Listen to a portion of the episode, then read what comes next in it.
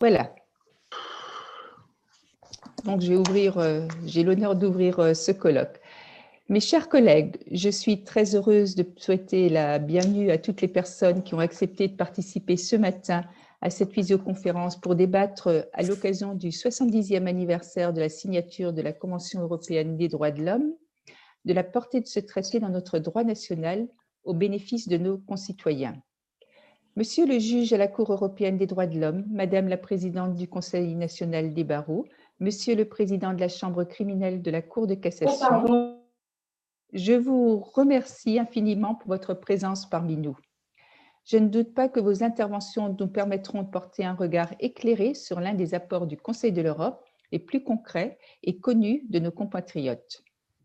Signée le 4 novembre 1950 à Rome, la Convention européenne des droits de l'homme est le premier traité européen d'après-guerre qui a conféré une reconnaissance formelle à des libertés et à des droits fondamentaux pour les citoyens de notre continent. Si elle a été enrichie de nombreux protocoles additionnels, elle comportait déjà dans son corpus initial des dispositions essentielles. Je me bornerai à cet égard à ne citer que l'article 2 sur le droit à la vie, les articles 3 et 4 interdisant la torture, les traitements inhumains ainsi que l'esclavage, l'article 5 sur le droit à la liberté et à la sûreté, l'article 6 sur le droit à un procès équitable, ou encore les articles 8 sur le respect de la vie privée et familiale, 9 sur la liberté de pensée et de conscience, et enfin 10 et 11 sur les libertés d'expression ainsi que de réunion et d'association. Nous commémorons ces jours-ci l'avènement de ce texte dans un contexte un peu particulier, marqué par la grave crise sanitaire née de la pandémie de Covid-19 qui a contraint les États, y compris les plus démocratiques, à restreindre les libertés pour sauver des vies. Mais ne pas souligner aujourd'hui l'importance fondamentale de ce traité et des instruments qu'il a mis en place pour assurer son effectivité constituerait un oubli coupable.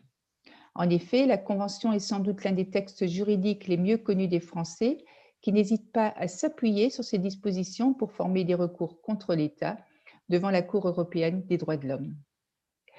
Pourtant, la France, pays hôte du Conseil de l'Europe, n'a ratifié cette convention que le 3 mai 1974, soit 24 ans après sa signature et 21 ans après son entrée en vigueur. De plus, notre pays n'a permis à ses résidents de saisir la Cour européenne des droits de l'homme qu'en 1981. Désormais, chaque année, plusieurs centaines de requêtes de ressortissants français sont attribuées aux formations judiciaires de la CEDH sur le fondement le plus souvent de la Convention. C'est dire la place qu'elle occupe à présent dans notre ordonnancement juridique, d'autant que la France a ratifié par la loi du 3 avril 2018 le protocole numéro 16 qui permet aux juridictions nationales suprêmes de solliciter l'avis euh, consultatif de la Cour de Strasbourg sur des questions de principe relatives à l'interprétation ou à l'application des droits et libertés définis par la Convention ou ses protocoles dans certaines affaires pendantes. À l'aune de cette année 2020, le succès de la Convention du 4 novembre 1950 n'est plus à démontrer, alors même que ce n'était pas acquis au départ reste malgré tout, selon moi, une ultime étape pour parfaire l'édifice juridique qui a été érigé il y a 70 ans, à savoir l'adhésion formelle de l'Union européenne à ce texte, conformément à l'article 6 du traité sur l'Union européenne. Depuis l'automne 2019, le dialogue de la Commission européenne avec le Conseil de l'Europe a repris sur ce sujet, de sorte que pourrait être trouvée prochainement une issue au blocage qui est née de, l'avis du 18 avril 2014 de la Cour du Luxembourg. Enfin, sans doute y reviendrons-nous. Avant d'engager plus en avant nos échanges, je vous propose de regarder ensemble un court message vidéo que Monsieur le garde des Sceaux, Éric Dupont-Moretti, sollicité lui aussi pour cette table ronde, a enregistré à notre intention, l'agenda du ministre de la Justice ne lui permettant pas de participer à notre visioconférence. Monsieur Dupont-Moretti a néanmoins obtenu à prendre part sous cette forme particulière à notre débat qui lui tient à cœur. Et je profite de l'occasion, de l'occasion, pour l'en remercier chaleureusement. Alors, on va avoir peut-être une dizaine de minutes euh, de, de battement, le temps qu'ils nous mettent la vidéo en place. Mais c'est normal, c'est les joies de la technique. Voilà.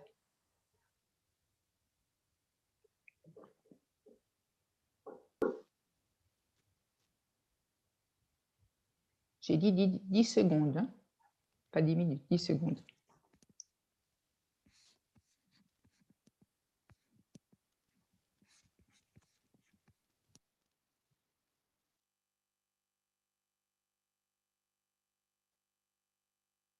Mesdames et messieurs, le 4 novembre 1950, au lendemain de la Seconde Guerre mondiale, 14 États d'Europe dont la France et l'Allemagne, signaient la Convention européenne de sauvegarde des droits de l'homme et des libertés fondamentales.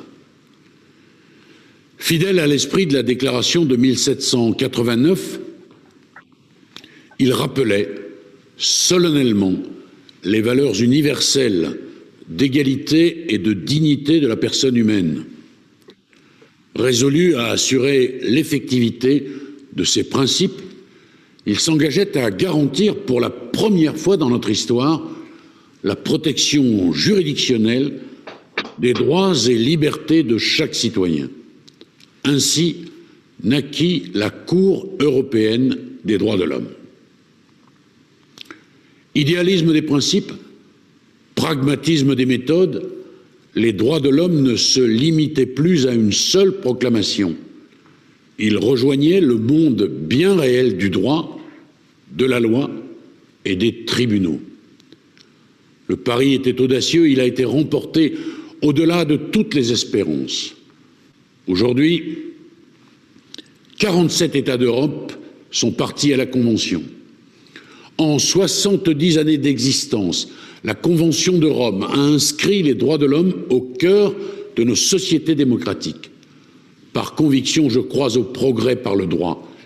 J'ai la certitude que la Convention européenne des droits de l'homme a été l'un des principaux moteurs au cours des dernières décennies. J'appelle progrès le droit reconnu à toute personne de bénéficier d'un avocat dès la première heure de garde à vue. Le droit pour un enfant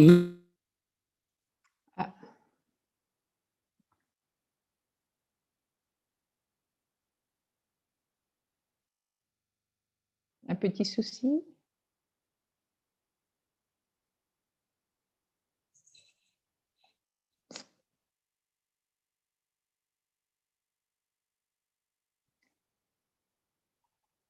Alors, euh, vous me dites si c'est réparable ou pas.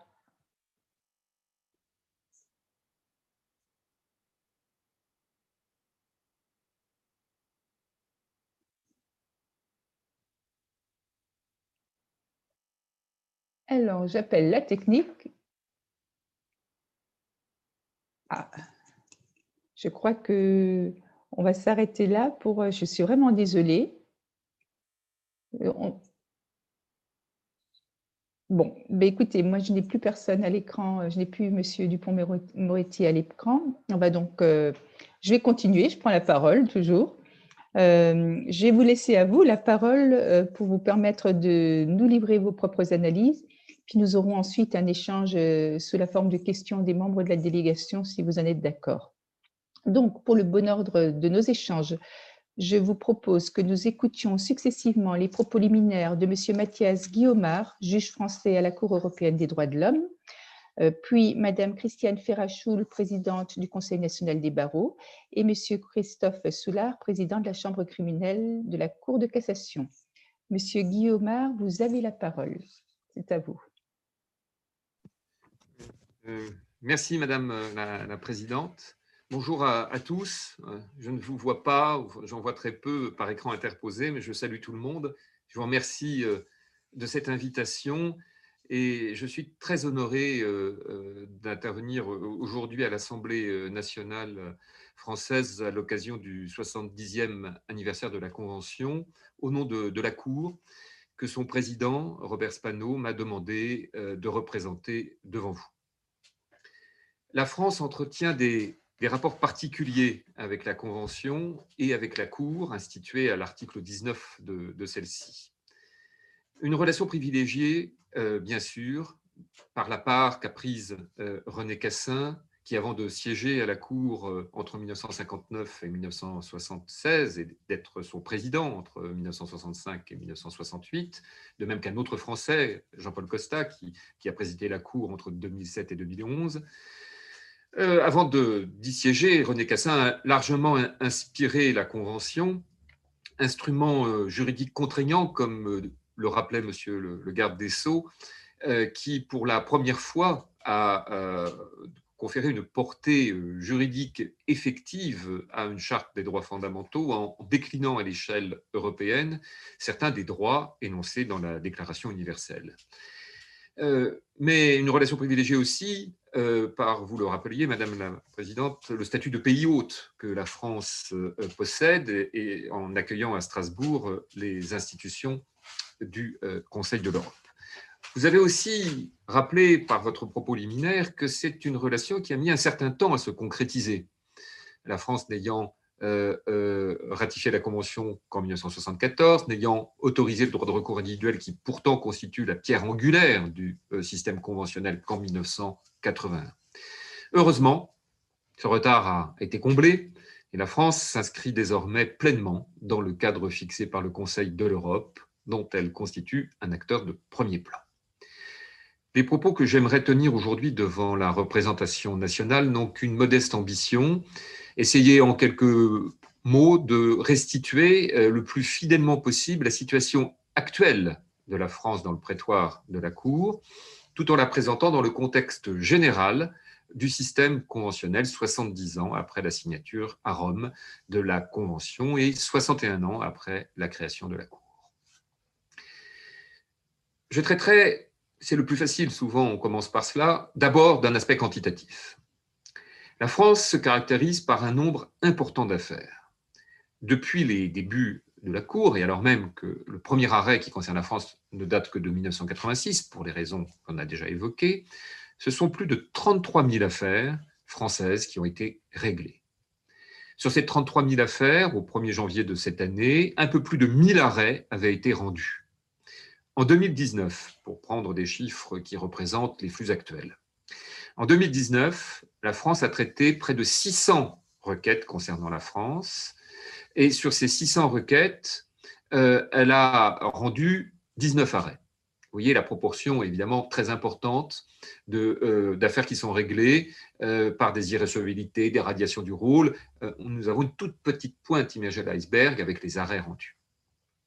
Au 1er décembre de cette année, le stock des affaires françaises s'élève à 1034, dont 577 attribué à une formation judiciaire, c'est-à-dire une formation de jugement, et il y a le juge unique, le comité de trois juges, la chambre de sept juges et la grande chambre de 17 juges. 1000 affaires, 577 attribués à une formation judiciaire. Pour vous donner un ordre de grandeur, si je prends le stock des affaires pendantes au 1er décembre de cette année devant la Cour qui sont attribuées à une formation judiciaire, on arrive à 62 000. On a un stock évidemment assez élevé il y a quelques années, c'était 160 000. Et les efforts de productivité fournis dans le cadre du processus d'interlaken par la Cour ont produit déjà beaucoup, beaucoup de fruits. Euh, d'un point de vue qualitatif maintenant, euh, je voudrais dire que je, ne suis pas le seul à, le constater. Comme juge national, j'en suis évidemment euh, un, un, témoin privilégié. Je voudrais dire que les affaires françaises se caractérisent par une densité élevée des questions qu'elles soulèvent. Elles sont variées, elles mettent en cause dans des champs juridiques très larges. Euh, nous avons euh, des procédures civiles, des procédures pénales, du contentieux administratif. Euh, tout vient, si je puis dire, jusqu'à la Cour. Toutes les branches du droit viennent jusqu'à la Cour et elles y viennent en mettant en cause presque tous les droits de la Convention, ce qui est une des caractéristiques des affaires françaises. Si je prends les, violations constatées, on voit par exemple, évidemment, ce n'est pas un cas isolé, mais la grande part euh, que les droits procéduraux occupent, 64% des, violations touchent à l'article 6 et au procès équitable. Il faut ajouter quelques violations concernant le droit au recours effectif, l'article 13, environ 4%. Mais nous avons une grande variété de droits matériels qui sont aussi invoqués devant la Cour en ce qui concerne les affaires françaises. L'article 5, liberté et sûreté, 8% des violations. Article 8, bien connu sur le droit au, respect de la vie privée et familiale. On est à plus de 5%. Article 3, malheureusement, euh, et 10 qui se retrouve, c'est la liberté d'expression, l'article 10, avec à, peu près 4,5% des violations, et 4% encore pour le droit au respect des biens. Je ne vais pas m'attarder davantage. Ce que je voulais dire là, c'est que euh, on a euh, une large gamme de questions qui, remonte jusqu'à la Cour euh, de Strasbourg. Et je n'exagère pas en vous disant, là, c'est un témoignage de première main depuis le mois de juin dernier où j'ai rejoint la Cour, toutes les affaires françaises sont intéressantes. S'agissant des, domaines porteurs de, requêtes actuellement, je citerai, sans chercher à être exhaustif, quelques grands domaines de questions qui suscitent des requêtes devant la Cour européenne à propos de la France. Les conditions de détention, on en reparlera avec le président Soulard, certainement, les conditions de, détention qui sont dans, l'actualité la plus, la plus euh, récente, mais dès les années 2011, avec les arrêts Payet et Chenaoui, la Cour a donné le là sur euh, les exigences de l'article 3 en matière euh, carcérale, et nous reviendrons certainement sur les affaires JMB contre France du 30 janvier dernier, sur l'absence de recours préventif effectif.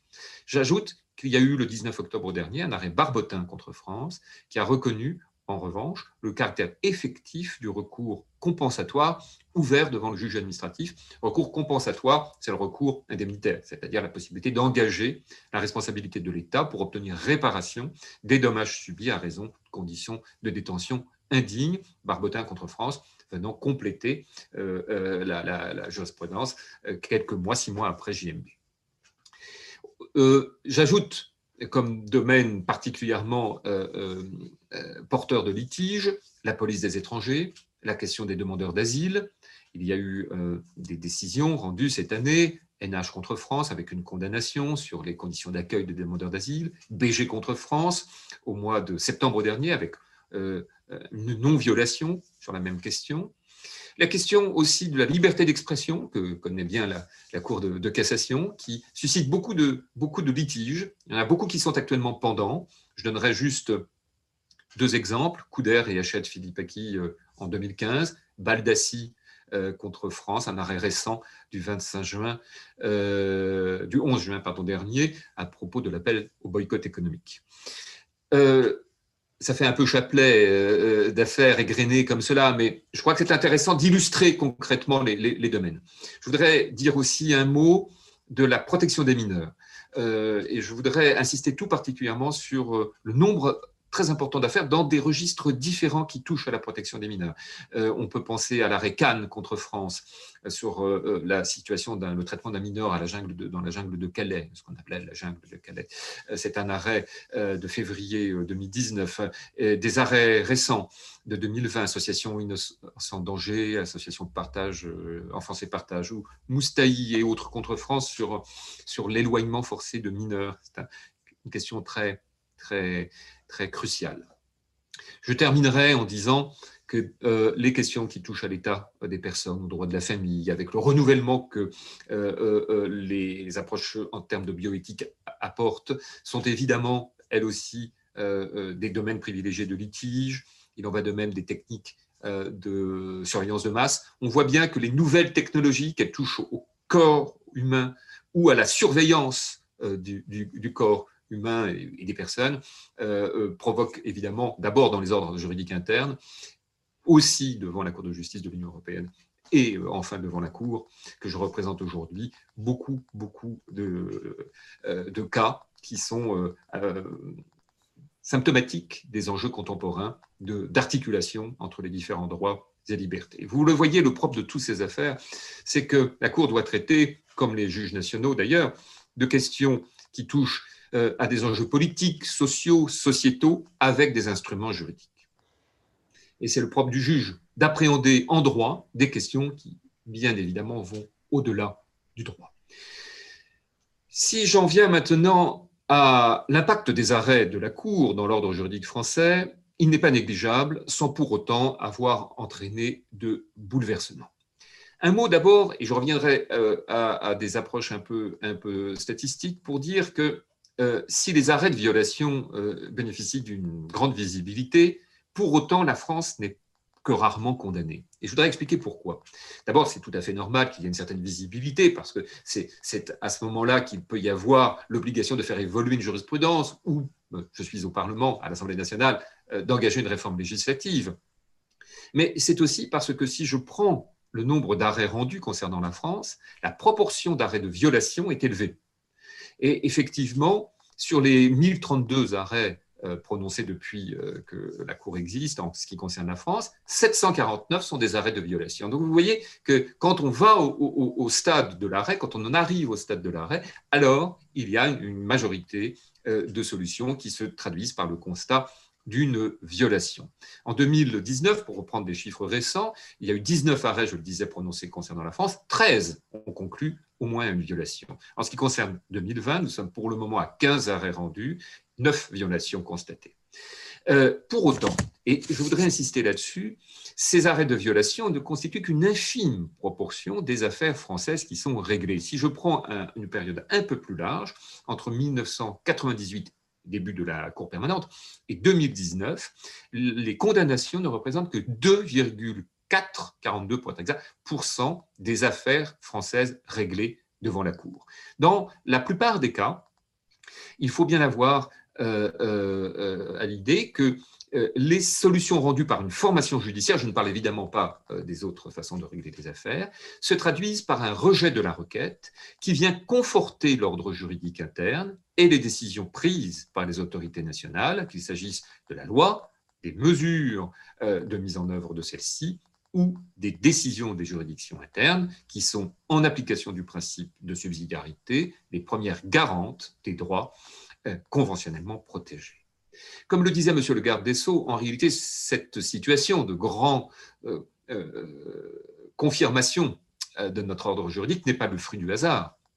La France est un État de droit qui a précédé la Convention dans la consécration des libertés fondamentales. On pense évidemment au bloc de constitutionnalité et à la déclaration de 1789. Et j'y associe les jurisprudences de l'ensemble des cours supérieures de notre pays.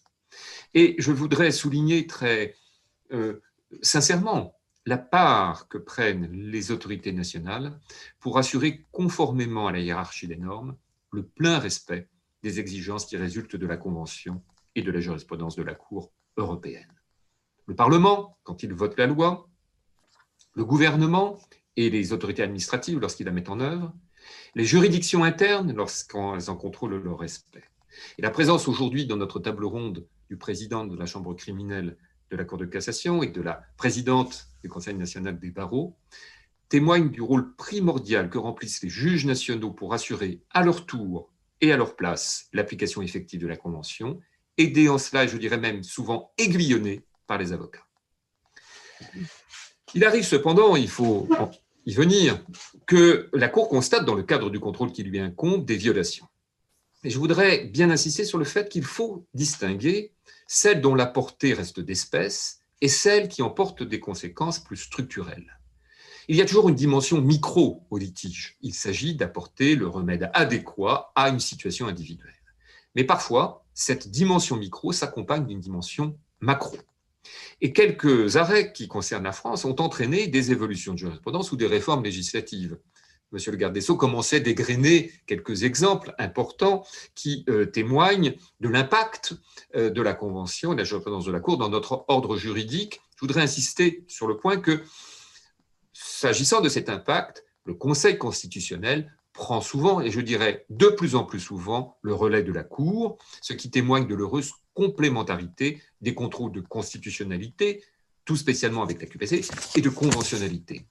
Et le mois dernier, l'intervention du président Spano, qui a été invité par le président Fabius à célébrer les 10 ans de, la QPC, a permis de souligner cette complémentarité des offices et de marquer l'importance qu'il y a d'assurer dans toute la mesure du possible, nous y reviendrons, je crois, dans les, questions, euh, enfin je crois, je pense, l'équivalence des protections. Sur ces exemples d'impact, euh, Monsieur le garde des Sceaux évoquait la réforme de la garde à vue, la présence cruciale de l'avocat au tout début, là où ça se joue. Évidemment, on y pense. Et, là, le Conseil constitutionnel a joué son rôle, bien évidemment, la Cour de cassation aussi. Je citerai parmi d'autres, elles sont bien connues, mais c'est important de se les rappeler aujourd'hui. La réforme du régime des écoutes téléphoniques avec l'arrêt Cruslin qui remonte à 1990. la mise en place devant tous les ordres de juridiction euh, de euh, recours internes qui permettent d'obtenir réparation lorsque le délai de procédure a été déraisonnable. Si je reste en matière procédurale, l'institution d'un recours suspensif contre les décisions refusant à des étrangers l'entrée en France aux frontières. À la suite de la règle Gebre-Médine de 2007. Euh, la mise en place d'un recours effectif lorsqu'il y a des perquisitions de l'administration fiscale. C'est l'arrêt Ravon euh, de, 2008. Euh, et puis, si je glisse vers, vers le fond, on peut aussi, le fond, c'est-à-dire les questions de droit matériel, évoquer la réforme de l'accès à la succession, qui euh, a fait suite à l'arrêt Mazurek, qui a rappelé euh, le principe de non-discrimination entre les enfants, ou encore le droit des militaires à se constituer en association professionnelle, alors qu'il aurait été interdit de se constituer sous forme de syndicat. C'est l'arrêt Matelli de 2014. J'évoquais tout à l'heure l'actualité la plus récente, mais je crois qu'il est important que je dise un mot euh, de, ce, euh, de la séquence inaugurée par la régie MB du 30 euh, janvier dernier, qui a condamné la France pour absence de recours préventif effectif, c'est-à-dire recours qui permettent à un juge dans notre ordre interne de faire cesser des conditions de détention indignes. Et je voudrais souligner le caractère exemplaire de cette séquence. On a un arrêt de la euh, Cour européenne qui fait suite à un certain nombre d'arrêts du juge administratif. On a ensuite euh, des décisions, mais le président Soulard nous en dira certainement davantage, de la Cour de cassation, en termes de contrôle de conventionnalité, absolument euh, emblématique du rôle que joue, joue le juge ordinaire dans l'application de la Convention, de renvoi d'une QPC ce qui marque la complémentarité des contrôles, dont je disais un, mot, une décision du Conseil constitutionnel du 2 octobre 2020 qui abroge un certain nombre de dispositions et qui redonne la main au Parlement, et, je suis très, très heureux de pouvoir en parler ici aujourd'hui à l'Assemblée nationale, qui est invité à combler notre ordre juridique pour répondre aux exigences d'un recours effectif préventif.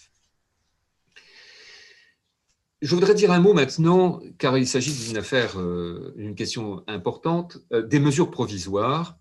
Euh, les requêtes qui sont portées devant la Cour s'accompagnant souvent, et en ce qui concerne la France assez souvent, de demandes de mesures provisoires qu'elle peut prendre sur le fondement de l'article 39 de son règlement. Je dirais que c'est important parce que le, nombre de demandes concernant la France est élevé. La France est au troisième rang des 47 États en ce qui concerne les demandes de, euh, mesures provisoires. Il y a eu l'année dernière 1570 demandes en tout, 157, exactement 10%, concernaient la France. Et je dois dire que je constate qu'actuellement, il y a une augmentation très notable des demandes de mesures provisoires. La plupart concernent, je ne dirais pas la plupart, la très grande majorité, près de 80%, concernent les questions d'extradition, d'éloignement forcé d'étrangers ou de mise en rétention administrative, et notamment de mise en rétention de mineurs. La Cour exerce son pouvoir d'ordonner des mesures conservatoires. Il s'agit de mesures conservatoires lorsqu'il y a euh, un risque de dommages euh, irréparables ou de conséquences irréparables avec tact et mesure. Je veux dire par là que euh, D'abord, le champ d'application des mesures provisoires est limité. il est limité aux atteintes à la vie et à l'intégrité, c'est-à-dire principalement, hein, essentiellement, ce qui met en cause les articles 2 et 3 de, la Convention. Et euh, dans le cadre du, euh, euh, débat contradictoire qu'il y a avec le gouvernement défendeur, la Cour n'intervient que si elle a vraiment l'impression, le sentiment qu'en l'état du dossier, il y a un risque de dommages irréparables. Et cela explique que le taux d'application positive des mesures est assez faible. Euh, il est de 9,2%, il a été de 9,2% en ce qui concerne l'ensemble des mesures en 2019. Pour la France, il est un peu plus élevé, mais il reste euh, assez faible, 10,8%.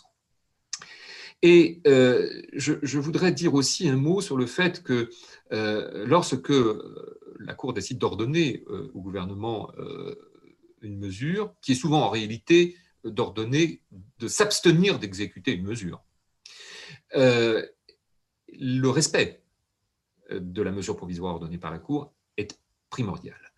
Euh, c'est un des éléments du respect du droit au recours individuel posé à l'article 34 de la Convention. Je peux renvoyer à la jurisprudence Matmakulov contre Turquie de 2005, euh, précisé dans un arrêt contre la Russie de, 2013, Savridine Louyareyev, qui, qui, donne des indications très, très concrètes à l'État sur la manière de prendre en compte et d'exécuter, de respecter les mesures provisoires.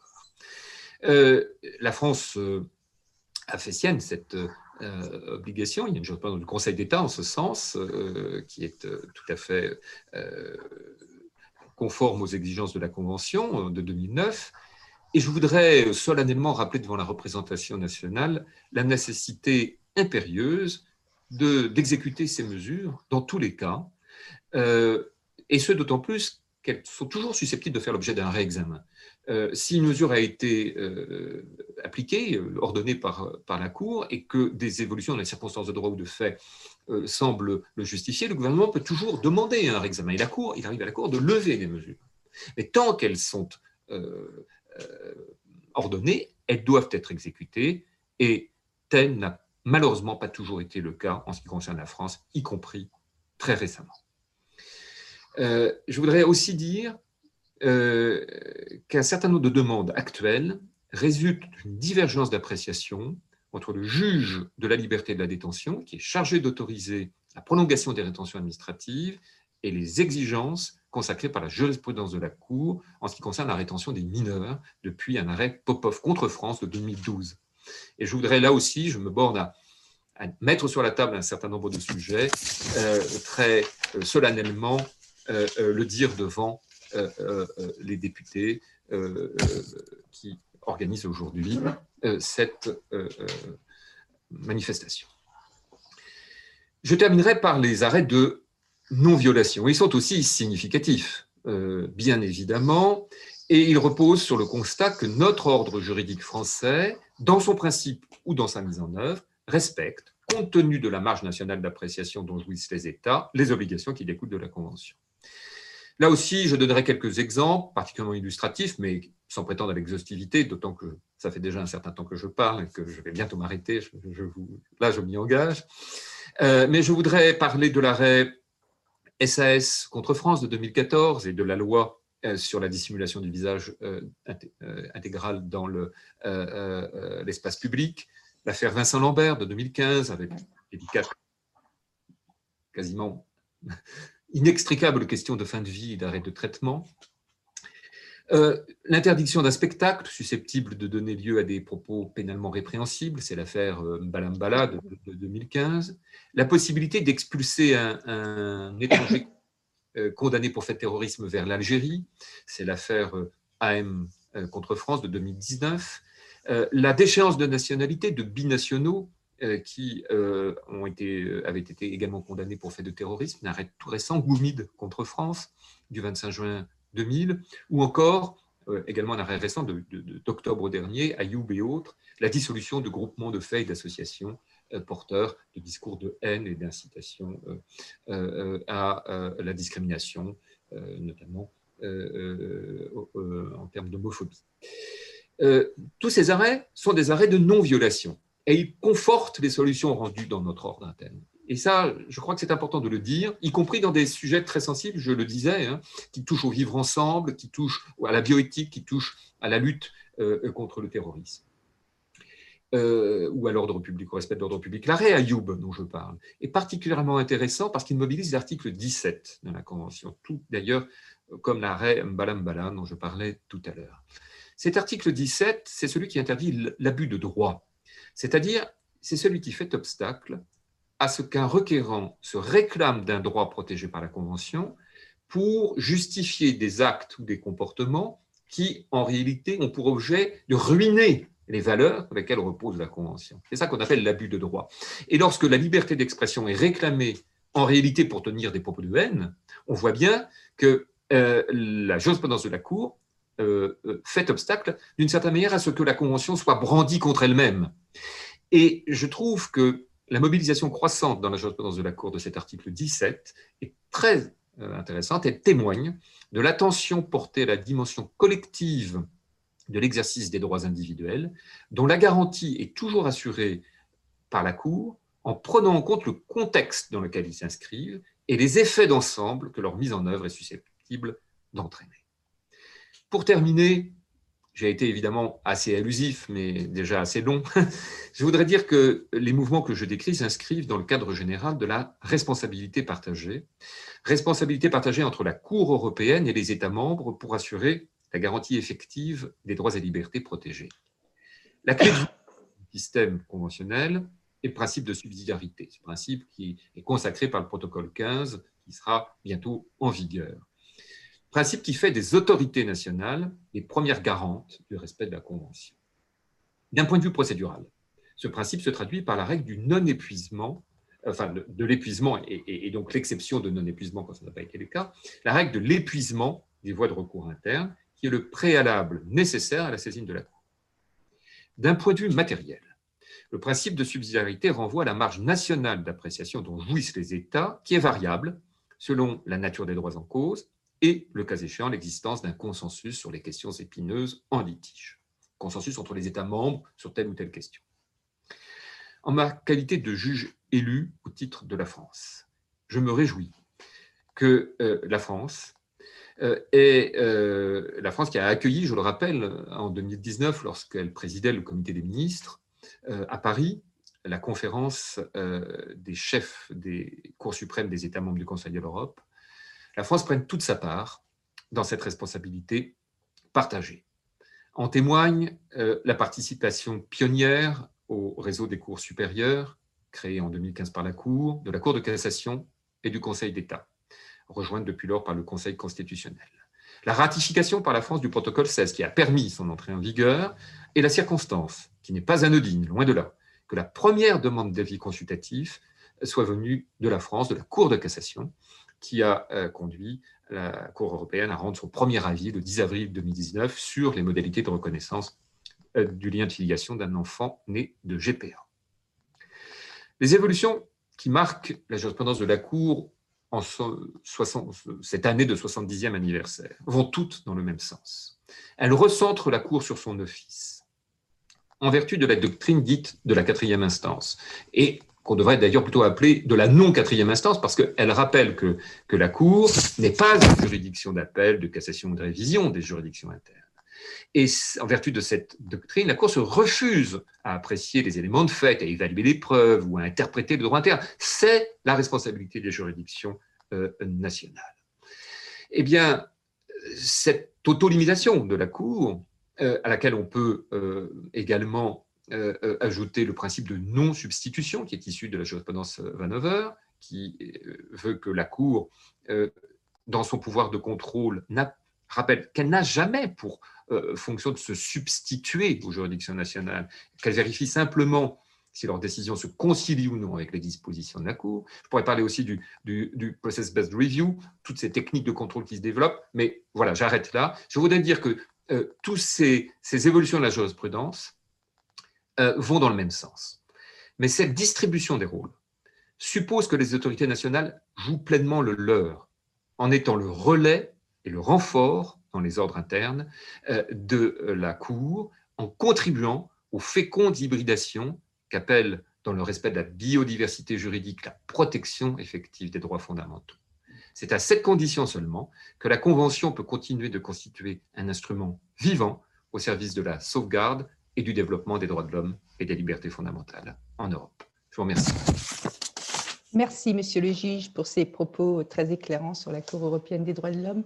Je passe maintenant la parole à la présidente, Madame Christiane Ferrachoul, pour le CNB. Je vous en prie, c'est à vous.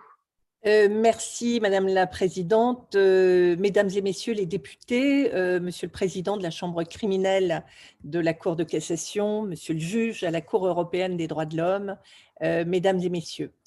C'est un véritable honneur de participer à cet échange sur la Convention européenne des droits de l'homme et son influence sur l'ordonnancement juridique français. Alors nous célébrons cette année un anniversaire important, les 70 ans d'un texte fondateur qui protège de manière effective euh, les droits fondamentaux de plus de 800 millions, oui, 800 millions de citoyens grâce à un contrôle supranational. Alors nous sommes aujourd'hui le 10 décembre, une journée phare, une journée internationale des droits de l'homme. Et c'est une date euh, idoine pour rendre hommage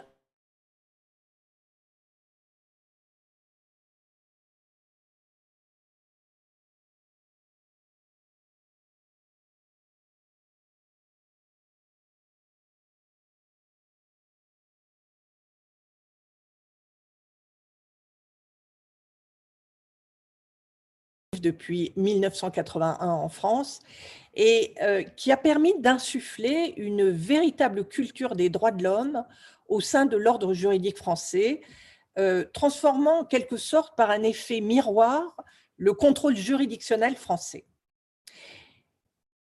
Et puis, il y a l'effectivité de ce contrôle qui a permis une appréhension évolutive des droits fondamentaux. Euh, je prendrai euh, comme, exemple l'influence sensible de la Convention en matière de droits procéduraux qui intéresse évidemment particulièrement les avocats. Vous soulignez euh, dans votre propos introductif, Madame la députée, le, caractère tardif de la ratification et de l'ouverture aux recours individuels. C'est absolument exact. Mais je pense utile de rappeler qu'entre 1981 euh, et 2008, euh, le contrôle de conventionnalité par la saisine de la Cour européenne des droits de l'homme était le seul recours, je dis bien le seul recours a posteriori possible en cas de violation d'un droit fondamental. Alors, je crois que c'est un des éléments majeurs du succès de la Convention européenne des droits de l'homme au sein de la communauté juridique et notamment au sein de la profession d'avocat, pour les avocats. Ce réflexe européen du contrôle de conventionnalité dans lequel l'avocat dispose d'un moyen de contester un texte est tout à fait remarquable c'est ce qui a permis d'infuser une culture des droits de l'homme au sein de la société française en renversant un paradigme classique, je, devrais dire le paradigme classique du travail des juristes. Et c'est, j'en suis convaincue, cette culture des droits de l'homme qui a permis en 2008 de mettre en place un contrôle de constitutionnalité a posteriori de la loi. Alors, il y a un autre point marquant de l'influence de la Convention européenne des droits de l'homme sur l'ordre juridique français. C'est le caractère évolutif de ce texte qui a permis des avancées significatives en termes de protection des droits fondamentaux, notamment en matière des droits procéduraux qui intéressent évidemment tout particulièrement les avocats. L'influence de cette convention, elle est liée à sa modernité, une modernité qui est garantie par une méthode dynamique d'interprétation des juges de Strasbourg. Un exemple, c'est bien la Convention européenne des droits de l'homme qui a permis en France de, moderniser de manière importante la procédure pénale en garantissant la motivation des arrêts des cours d'assises, cela a donné lieu à une jurisprudence abondante, parfois fluctuante, de la CEDH.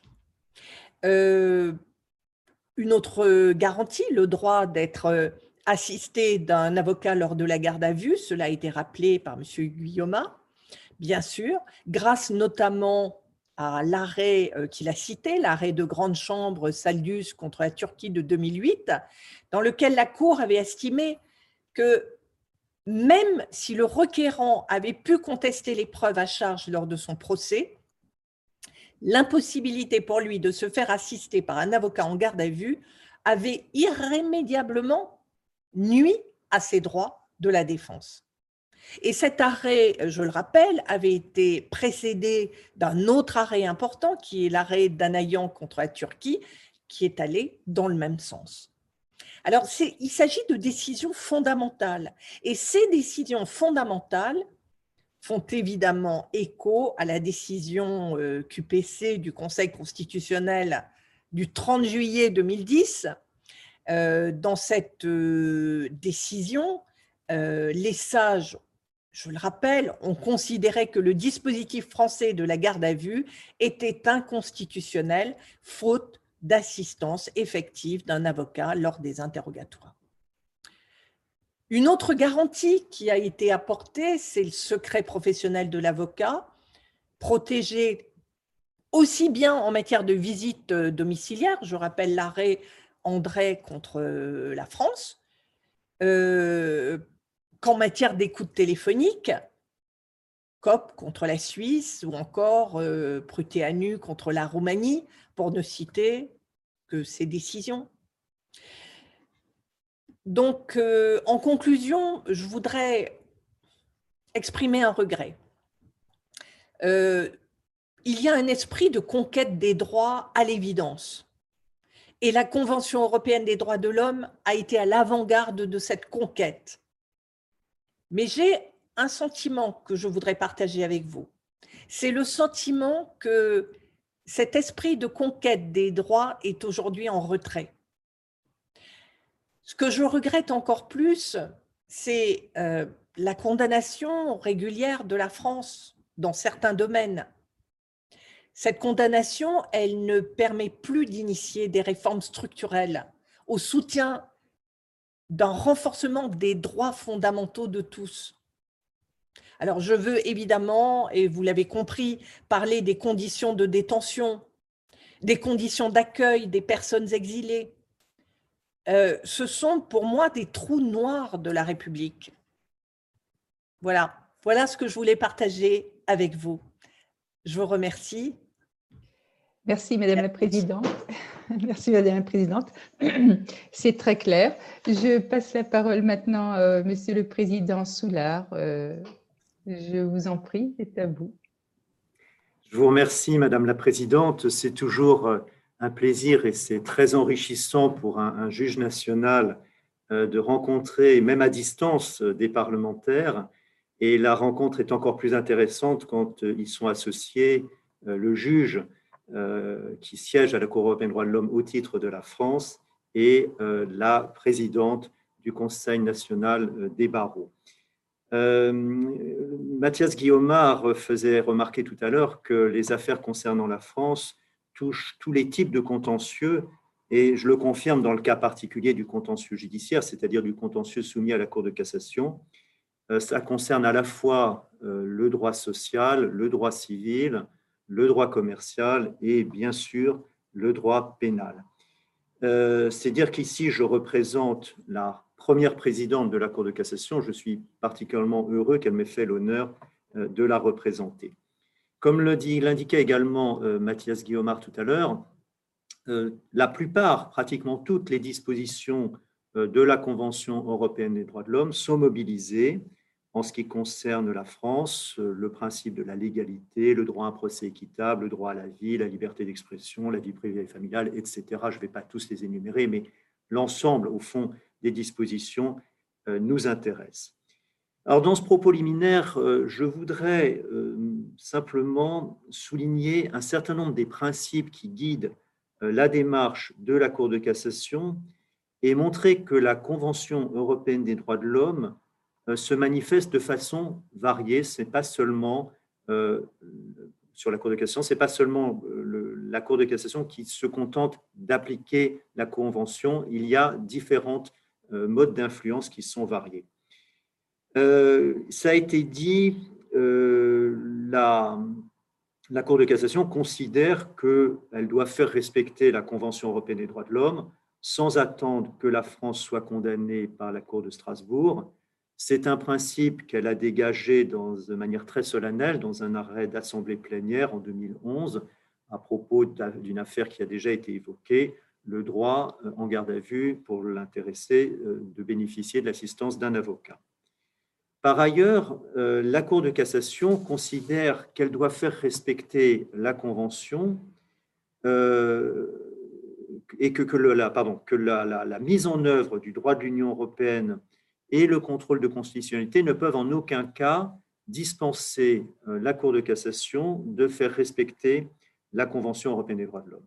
En ce qui concerne euh, le droit de l'Union européenne, euh, la jurisprudence de la Cour de cassation qui est relative au mandat d'arrêt européen est assez significative à cet égard, puisqu'elle considère que lorsqu'une chambre de l'instruction doit se prononcer sur une demande tendant à la remise euh, d'une personne à un autre État en vertu d'un mandat d'arrêt européen, elle doit vérifier si cette demande d'exécution ne risque pas de porter une atteinte excessive à euh, la vie euh, privée et familiale de l'intéressé, bien que nous soyons dans un système du droit de l'Union européenne et que ce système repose sur la confiance mutuelle entre les États et que la décision cadre euh, de l'Union qui régit cette matière ne prévoit pas cette exigence comme un motif de refus. En ce qui concerne le droit constitutionnel, la Cour de cassation considère que le fait qu'une disposition législative a été déclarée conforme à la Constitution par le Conseil constitutionnel ne la dispense pas d'examiner sa conformité à la Convention européenne des droits de l'homme. Il y a en effet un partage clair des tâches entre le Conseil constitutionnel, qui vérifie la conformité des lois à la Constitution, mais qui ne vérifie pas leur conformité à la Convention européenne des droits de l'homme, même si dans la pratique, ainsi que l'a rappelé tout à l'heure Mathias Guillaumard, il en tient compte. Donc le Conseil constitutionnel d'un côté, et de l'autre côté, la Cour de cassation et le Conseil d'État, qui, eux, font un contrôle de conventionnalité, mais ne font pas évidemment un contrôle de constitutionnalité des lois. Alors lorsque la, Cour de cassation contrôle euh, si un, texte est conforme à la Convention, euh, dans ces cas-là, on parle de contrôle in abstracto. Lorsque le contrôle porte non pas sur le texte lui-même, mais sur son application dans un cas d'espèce, euh, on emploie en général l'expression contrôle in concreto. On pourrait penser que la Cour de cassation, qui n'est pas le juge du fait, ne procède qu'à des contrôles in abstracto. Tel n'est pas le cas en réalité. Depuis de nombreuses années, la Cour de cassation, par exemple, vérifie elle-même, dans le domaine du droit de la presse, que les condamnations pour diffamation ne portent pas une atteinte excessive à la liberté d'expression. Il s'agit là, bien sûr, d'un contrôle in concreto, que la Cour de cassation exerce en appliquant strictement les critères définis par la Cour européenne des droits de l'homme. Et d'ailleurs, ces critères l'ont conduite à évoluer euh, dans sa jurisprudence. Euh, à défaut d'un tel contrôle, on pourrait considérer que l'étape euh, Cour de cassation n'est pas nécessaire pour que la condition d'épuisement des voies de recours soit remplie, condition qui a été rappelée tout à l'heure par Mathias Guillaumard, et de sorte que la Cour de cassation pourrait être saisie directement après une décision des juges du fond, puisque l'étape Cour de cassation, s'il n'y avait pas ce contrôle, serait inutile. Euh, et euh, si tel était le cas, ce serait plus la Cour de cassation, mais la Cour européenne des droits de l'homme qui aurait cette mission d'unifier la jurisprudence française, ce qui n'est pas son rôle. Euh, c'est cette considération qui a conduit la Cour de cassation à exercer un contrôle de proportionnalité in concreto dans d'autres domaines que celui de la diffamation. Elle a par exemple jugé elle-même que le comportement d'un journaliste qui avait obtenu des informations et des documents relatifs à un parti politique en s'infiltrant dans ce parti, en usant de stratagèmes qui en eux-mêmes étaient constitutifs des délits d'escroquerie, ne pouvait être, ce comportement ne pouvait pas être incriminé, donc la personne ne pouvait pas être condamnée, sous peine qu'il soit porté une atteinte excessive à la liberté d'informer. De la même façon, dans un arrêt euh, plus récent, bien que l'autre ne soit pas non plus très ancien, elle a jugé, au nom de la liberté d'expression, que l'exhibition sexuelle à laquelle s'était livrée une militante du mouvement FENEM ne pouvait donner lieu à condamnation. Dans les deux cas, la Chambre criminelle, s'est livrée à une appréciation concrète sur la base des constatations des juges du fond de la gravité respective des faits qui étaient reprochés d'une part aux journalistes, d'autre part à la militante du mouvement FENEM, et de la gravité de l'atteinte aux droits fondamentaux que la répression de ces faits aurait engendré. Dans les deux cas également, la Cour de cassation a entendu respecter la Convention européenne des droits de l'homme mais sans modifier le sens des textes internes. Euh, ici, le sens de la définition de l'escroquerie pour le journaliste et de l'exhibition sexuelle pour, euh, dans le second cas. Euh, il ne faut pas se dissimuler que ce contrôle de proportionnalité in concreto est délicat à mettre en œuvre car il doit se concilier avec la sécurité et la prévisibilité juridique. De manière générale, la voie de la motivation enrichie sur laquelle euh, s'est engagée la Cour de cassation permet, à l'occasion du traitement d'un cas particulier, de définir des critères généraux qui pourront servir de repères dans d'autres affaires. C'est la manière par laquelle la Cour de cassation assure cette exigence de prévisibilité juridique. Le contrôle de conventionnalité, dès lors qu'il peut conduire à écarter une disposition législative ou à neutraliser son application dans un cas d'espèce, pose tout naturellement la question de la place du juge par rapport au législateur.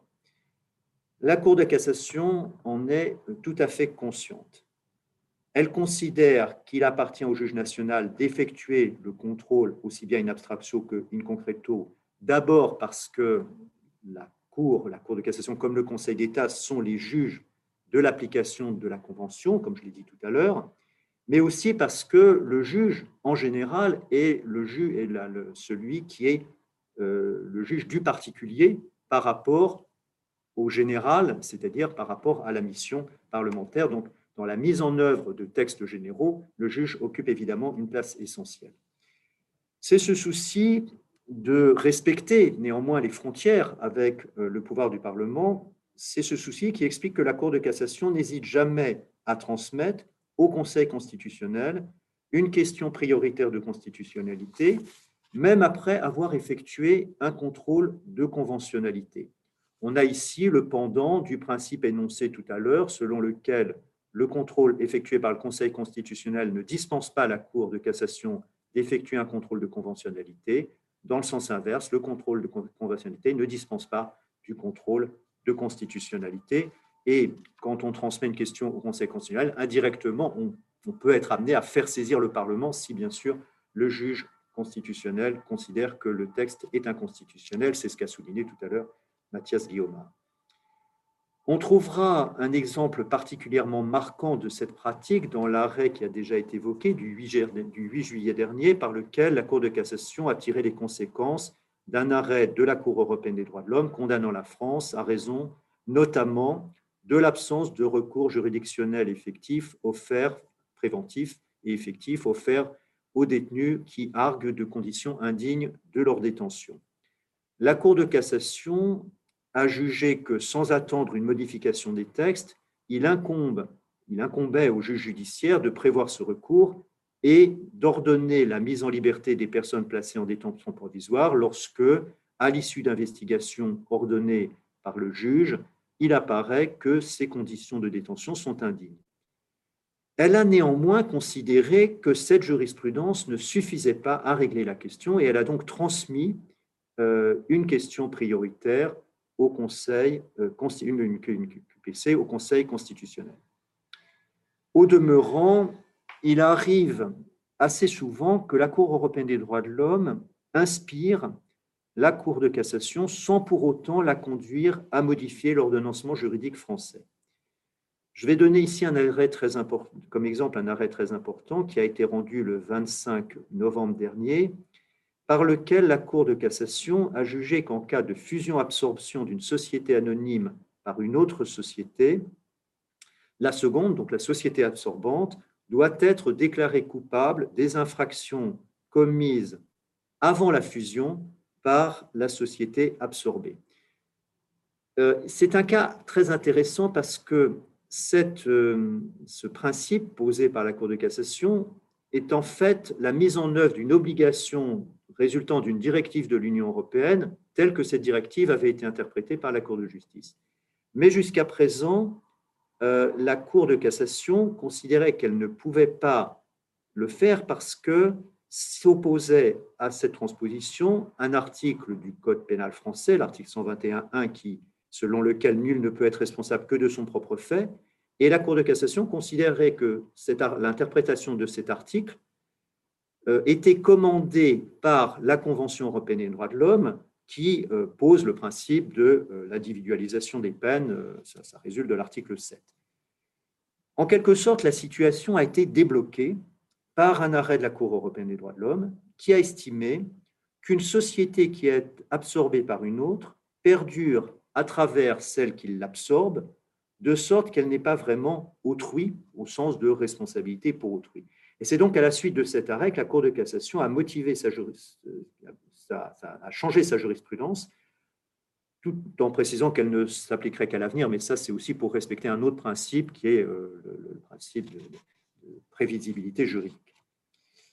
Euh, cet arrêt, comme celui euh, sur les conditions indignes de détention, apporte aussi d'une autre manière, d'une manière qui n'est pas exprimée de façon explicite, une pierre à l'édifice des droits fondamentaux ou des principes fondamentaux. Euh, en effet, il n'est pas douteux que le transfert de responsabilité pénale des personnes morales trouvera une application privilégiée dans le cas des dommages écologiques euh, causés par la société absorbée, qui, pour échapper, euh, donc une société commet un dommage important, pour échapper à sa responsabilité, elle se fait absorber généralement par une société du même groupe, euh, ce ne sera plus possible grâce à cet arrêt euh, de euh, la Cour de cassation et sans trahir le secret du délibéré, je peux vous dire que cet objectif, cette préoccupation était présente à l'esprit des auteurs de cet arrêt. De même, l'arrêt sur les conditions indignes de détention ne doit pas être réduit à sa dimension strictement juridique. La Cour de cassation aurait pu considérer que l'arrêt de la Cour européenne des droits de l'homme s'adressait principalement aux législateurs et au gouvernement et euh, en conséquence se borner à transmettre une question prioritaire de constitutionnalité. Mais elle a euh, entendu apporter à la place qui est la sienne et dans laquelle elle est restée sa contribution au traitement d'une question aussi importante qu'ancienne. Elle l'a fait en mettant en œuvre une décision non moins importante euh, de la Cour européenne des droits de l'homme. Je vous remercie. Euh, merci, Monsieur le Président. Si vous le voulez bien, nous allons peut-être retenter la vidéo du garde des Sceaux. Euh, voilà, donc je ne sais pas, je m'adresse à une équipe technique. On n'est pas tous dans les mêmes locaux, si c'est possible, une dernière fois. Mesdames et Messieurs, le 4 novembre 1950, au lendemain de la Seconde Guerre mondiale, 14 États d'Europe dont la France et l'Allemagne signaient la Convention européenne de sauvegarde des droits de l'homme et des libertés fondamentales. Fidèle à l'esprit de la déclaration de 1789, il rappelait solennellement les valeurs universelles d'égalité et de dignité de la personne humaine. Résolu à assurer l'effectivité de ces principes, il s'engageait à garantir pour la première fois dans notre histoire la protection juridictionnelle des droits et libertés de chaque citoyen. Ainsi naquit la Cour européenne des droits de l'homme. Idéalisme des principes, pragmatisme des méthodes, les droits de l'homme ne se limitaient plus à une seule proclamation. Ils rejoignaient le monde bien réel du droit de la loi et des tribunaux. Le pari était audacieux, il a été remporté au-delà de toutes les espérances. Aujourd'hui, 47 États d'Europe sont partis à la Convention. En 70 années d'existence, la Convention de Rome a inscrit les droits de l'homme au cœur de nos sociétés démocratiques. Par conviction, je crois au progrès par le droit. J'ai la certitude que la Convention européenne des droits de l'homme a été l'un des principaux moteurs au cours des dernières décennies. J'appelle progrès le droit reconnu à toute personne de bénéficier d'un avocat dès la première heure de garde à vue, le droit pour un enfant naturel d'être considéré comme l'égal d'un enfant légitime lorsqu'il s'agit de sa filiation ou de ses droits successoraux, le droit pour une personne homosexuelle de ne pas subir de discrimination sur son lieu de travail et dans tous les aspects de sa vie sociale, le droit pour une victime de l'esclavage domestique de voir ses exploitants poursuivis et condamnés, et bien évidemment le droit pour tous les justiciables à un procès équitable, respectueux des droits de la défense et des exigences de l'impartialité, ainsi qu'à une décision rendue dans un délai raisonnable. Je crois enfin en l'exigence d'une société tolérante, pluraliste, imperméable aux discriminations, respectueuse de la liberté d'opinion et d'expression. Et je le dis sans détour, qu'il s'agisse de protéger l'intégrité des personnes, de faire prévaloir la règle de droit ou de préserver la diversité au sein de nos sociétés, la Convention européenne des droits de l'homme n'a cessé, pendant 70 ans, de nous aider à perfectionner le droit et les institutions de notre pays. Ainsi, lorsque la Convention s'enrichit de son protocole numéro 6, interdisant la peine de mort au nom du droit à la vie, ainsi que la condamnation à des sanctions inhumaines, elle porte haut et loin les valeurs de l'humanisme démocratique. Lorsque la Cour européenne des droits de l'homme protège les opposants politiques incarcérés pour avoir en Turquie, en Russie ou en Azerbaïdjan exercé leur liberté d'association et d'expression, elle offre une protection des libertés fondamentales enviées dans le monde entier. Et lorsque le Conseil de l'Europe prolonge par ses travaux l'esprit de la Convention en élaborant des conventions relatives à la lutte contre la traite des êtres humains, aux droits de l'enfant ou aux violences contre les femmes, il donne à notre continent la grandeur historique et morale qui s'attache au combat universel pour la liberté des hommes et des femmes. Mesdames et Messieurs, les attentats terroristes nous ont frappés en plein cœur. La crise sanitaire crée de la peur et de l'incertitude. Les populismes s'emploient à miner la confiance dans nos institutions démocratiques. À ceux qui prétendent que la France aurait tout à gagner à dénoncer la Convention européenne des droits de l'homme, je veux dire haut et fort qu'ils se trompent et qu'ils mentent à nos concitoyens. La Convention européenne des droits de l'homme est l'un de nos plus puissants remparts contre l'autoritarisme et le fanatisme. Les droits de l'homme font, font partie intégrante de notre patrimoine, de notre identité démocratique et de notre modèle de société.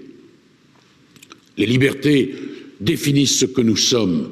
Elles sont tout ce que détestent les terroristes et les fanatiques de tous bords. Il y a de la naïveté dans la croyance selon laquelle nous serions plus forts en abandonnant une partie de nous-mêmes sous l'injonction du terrorisme. Il y a du défaitisme dans la résignation à affaiblir sous la, menace, sous la menace terroriste nos principes en matière de droit à un procès équitable, de protection de la liberté d'expression et de lutte contre les discriminations. Il y a du calcul politique dans la volonté des populistes de se débarrasser du principal antidote à l'autoritarisme et à la tentation totalitaire en France et dans tout le reste de l'Europe. Mesdames et Messieurs, je l'ai déclaré au premier jour de ma prise de fonction, je le redis aujourd'hui, ministre de la Justice, je serai le ministre des droits de l'homme et de l'antiracisme. Je n'ai pas l'intention de céder un pouce aux revendications des ennemis de la démocratie, je n'ai pas davantage l'intention de repousser la protection des droits et libertés à des jours meilleurs. Voilà pourquoi, déterminé à renforcer sans relâche notre réponse contre le terrorisme sous l'autorité du Premier ministre et du Président de la République, en lien avec nos partenaires européens, je m'engage à garantir que des personnes accusées d'actes de terrorisme perpétrés bénéficient de toutes les garanties du droit à un procès équitable. Il en va de notre honneur et de notre identité. De même, face à la crise sanitaire, mobilisés quotidiennement pour préserver nos tribunaux, nos prisons, nos établissements accueillant les mineurs, je veille à la continuité du service public de la justice, condition indispensable à la permanence de l'état de droit en période de crise. Voilà pourquoi également, mesdames et messieurs, je continuerai contre les démagogues et les fatigués de la démocratie à soutenir le rôle de la Cour européenne des droits de l'homme ainsi que les travaux du Conseil de l'Europe pour poursuivre l'œuvre commencée il y a de cela 70 ans. Sous le regard de l'histoire, La Convention européenne des droits de l'homme nous honore et nous oblige tout à la fois. Soyons fiers des progrès accomplis, soyons prêts à défendre toujours nos libertés. Voilà, je Été dommage de ne pas l'écouter. C'est un discours très fort euh, pour les droits de l'homme, pour la justice. Et c'est vrai que ce combat pour les droits de l'homme, c'est ce qui nous anime tous. Avant de passer la parole à mes collègues, je souhaiterais vous, vous poser une première question et j'aimerais revenir euh, sur l'adhésion de l'Union européenne à la Convention européenne des droits de l'homme. D'après vous, à quelle échéance peut-on raisonnablement espérer un aboutissement du processus de discussion qui a été engagé à cet effet?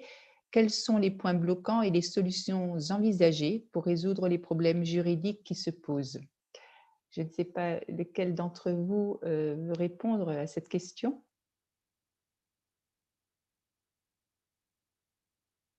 Oui, euh, euh, qui avait levé la main en premier? Monsieur Guillaumard, Madame Ferrachoul? Je vais, je vais laisser bien, bien, bien volontiers voilà. Excusez-moi. Madame la Présidente du CNB. Madame la Présidente, je vous en prie. Euh, merci, je ne vais pas être longue. Simplement, bon, le sujet que vous évoquez est complexe et nos instances euh, suivent avec une attention particulière ce mouvement qui a été initié par le traité de Lisbonne 2009, euh, qui prévoit que l'Union adhère donc à la Convention. L'avis de la Cour de justice de l'Union européenne a cependant douché les espoirs d'une adhésion rapide. Euh, je pense que cette adhésion, n'est pas indispensable pour les droits fondamentaux, euh, pour que les droits fondamentaux soient respectés de manière effective au sein de l'ordre juridique de l'Union. Euh, je pense que le dialogue constructif entre les juges nationaux, les juges de Strasbourg, les juges de Luxembourg permet aujourd'hui de garantir l'essentiel, c'est-à-dire une protection efficace à peu près uniforme des citoyens, permet d'interpréter les dispositions de la Charte des droits fondamentaux de l'Union européenne euh, à l'aune de la jurisprudence euh, de la Cour européenne des droits de l'homme. Euh, donc, je ne réponds pas à la question qui est à quelle échéance, mais je pense que voilà, il risque de prendre du temps, mais dans l'intervalle, ça ne nous empêche pas d'avancer de manière constructive. Oui, heureusement. Monsieur euh, Guillaume, vous souhaitiez ajouter quelque chose? Ça sera à peu près sur la même tonalité parce que euh, je ne peux pas donner d'éléments sur euh, le calendrier qui n'est pas à la main de la Cour ou de ses juges. tout ce que je peux dire, c'est que j'espère que ce sera le plus vite possible que cette adhésion pourra être effectuée. Je voudrais juste dire exactement sur la même ligne euh, de ce, de ce qui vient d'être euh, énoncé deux choses. D'abord, ça n'est pas euh, la non-adhésion de, l'Union n'est pas un obstacle insurmontable au bon fonctionnement et je dirais à la bonne articulation des ordres juridiques européens.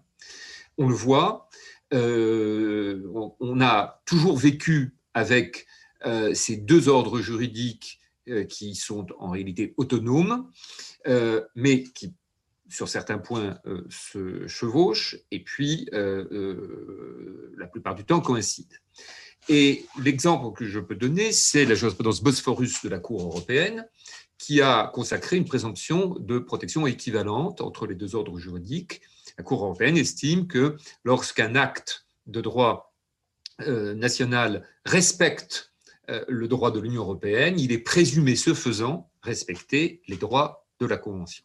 Et il y a des ponts qui existent du côté de l'ordre euh, juridique de l'UE. D'abord, euh, dans la jurisprudence de la Cour de justice, qui avait consacré comme principes généraux du droit communautaire euh, les principes et les exigences attachées au respect de la Convention. Et puis aujourd'hui, dans l'article 52 de la Charte des droits fondamentaux, il y a un pont qui est fait entre les deux ordres. Donc on peut vivre, on peut continuer de vivre, mais ça demande un effort redoublé de vigilance et de cohérence. C'est quand même souhaitable, et je le dis, que l'UE euh, adhère euh, pour au moins deux raisons.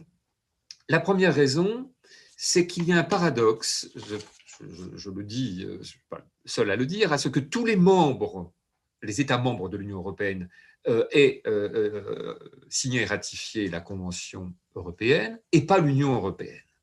Euh, ça peut créer un certain nombre de difficultés euh, que euh, les, États qui constituent cette organisation qu'est l'Union européenne se soient engagés à directement respecter la Convention et pas l'Union européenne elle-même. Ça, c'est ce paradoxe auquel je pense qu'il est souhaitable de mettre un terme. La deuxième chose que je voulais dire, c'est que l'existence, et ça répond au souci de lever cet obstacle, d'un contrôle externe de l'Union européenne me semble souhaitable. Parce que justement, ces États font l'objet euh, du contrôle externe de la Cour européenne, je crois qu'il serait euh, cohérent d'un point de vue de l'architecture globale que l'Union européenne elle-même fasse l'objet de ce contrôle externe. Et je dirais que la cohérence entre les ordres juridiques serait alors là assurée de manière beaucoup plus facile, beaucoup plus euh, évidente que, euh, encore qu'elle ne l'est aujourd'hui. Voilà, je me bornerai à, juste dire ces, choses-là. On peut vivre sans. Je crois que le fonctionnement des systèmes serait amélioré si on vivait avec l'adhésion de l'Union européenne euh, euh, à la Convention. Merci pour ces réponses. Je vais maintenant euh, prendre deux, trois ou quatre questions à la file, de sorte qu'on soit pas trop, euh, euh, qu'on déborde pas trop au niveau du temps imparti. Marietta Caramanli, députée, posera la première question. D'autres suivent? Si, alors, levez la main. Donc, André Valigny, sénateur, André Gattelin, sénateur également. On va commencer comme ça. Donc, Marietta, André Valigny, André Gatelin. Je, vous donne la parole. Allez-y. Merci, merci beaucoup, Madame la Présidente. Euh, je remercie particulièrement les, intervenants, le message de Monsieur le Ministre, euh, notre juge français à la Cour européenne, Monsieur Guillaumard, Madame la Présidente Ferral Schulte pour son contribution et notre président de la Chambre criminelle de la Cour de cassation, M. Soulard, pour leur rapport, leur explication et les perspectives qu'ils donnent aussi également. Moi, je ne voulais pas, je vais pas rester enfin, longtemps sur ce sujet. Vous avez tracé un petit peu à la fois la, je dirais, les, décisions de la Cour européenne des droits de l'homme qui font désormais justement partie des sources du droit national en matière de droits fondamentaux. Je pense que c'est important de le rappeler, et vous l'avez bien dit, depuis 20 ans, à travers les exemples que vous avez donnés, l'application de la Convention au travers des décisions de, la CEDH qui débouche sur une prise de conscience euh, de l'inadaptation du droit national aux standards européens euh, qui devait s'imposer au eu égard à, l'état de civilisation commune, comme euh, l'aurait dit l'éminent juriste Bréban. Mais je voulais un petit peu rappeler aussi que notre code de procédure pénale comporte aussi de manière très explicite des éléments qui ont été rappelés comme un exemple passé, c'est-à-dire euh, par exemple, l'idée de réexaminer le réexamen d'une décision pénale consécutive euh, au prononcé d'un arrêt de la Cour européenne des droits de l'homme. Et je me souviens, enfin, on peut noter que euh, cet article, par exemple, qui a été introduit par la voie d'amendement parlementaire à un projet de loi sur la présomption d'innocence devenue la loi du 15 juin 2000 donc il y a effectivement, euh, euh, Madame la Présidente l'a rappelé tout à l'heure, cette volonté aussi d'avancer sur l'adhésion euh, de la Convention de l'Union européenne à la Convention des droits de l'homme.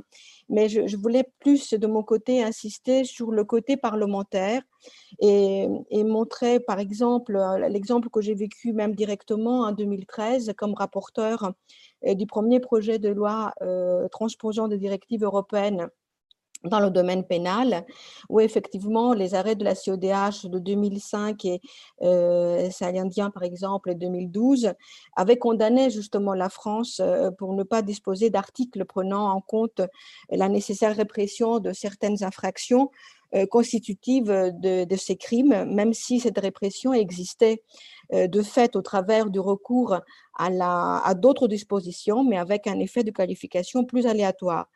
Donc, il nous a fallu donc définir dans le code pénal français ce qui était d'une part, par exemple, l'esclavage, c'est-à-dire l'exercice en l'encontre d'une personne de l'un des attributs de la propre propriété, et d'autre part, l'exploitation d'une personne réduite en esclavage, et qui est la séquestration, la commission d'une euh, d'une infraction sexuelle ou la soumission à du travail forcé d'une telle personne, dès lors que l'auteur connaît ses conditions. Si je si j'insiste un peu sur ces éléments-là, c'est pour montrer effectivement que euh, souvent, aussi, c'était également la, volonté du, Parlement de pouvoir intégrer des décisions, prendre en compte des décisions de la CEDH dans, dans, le, dans le droit français.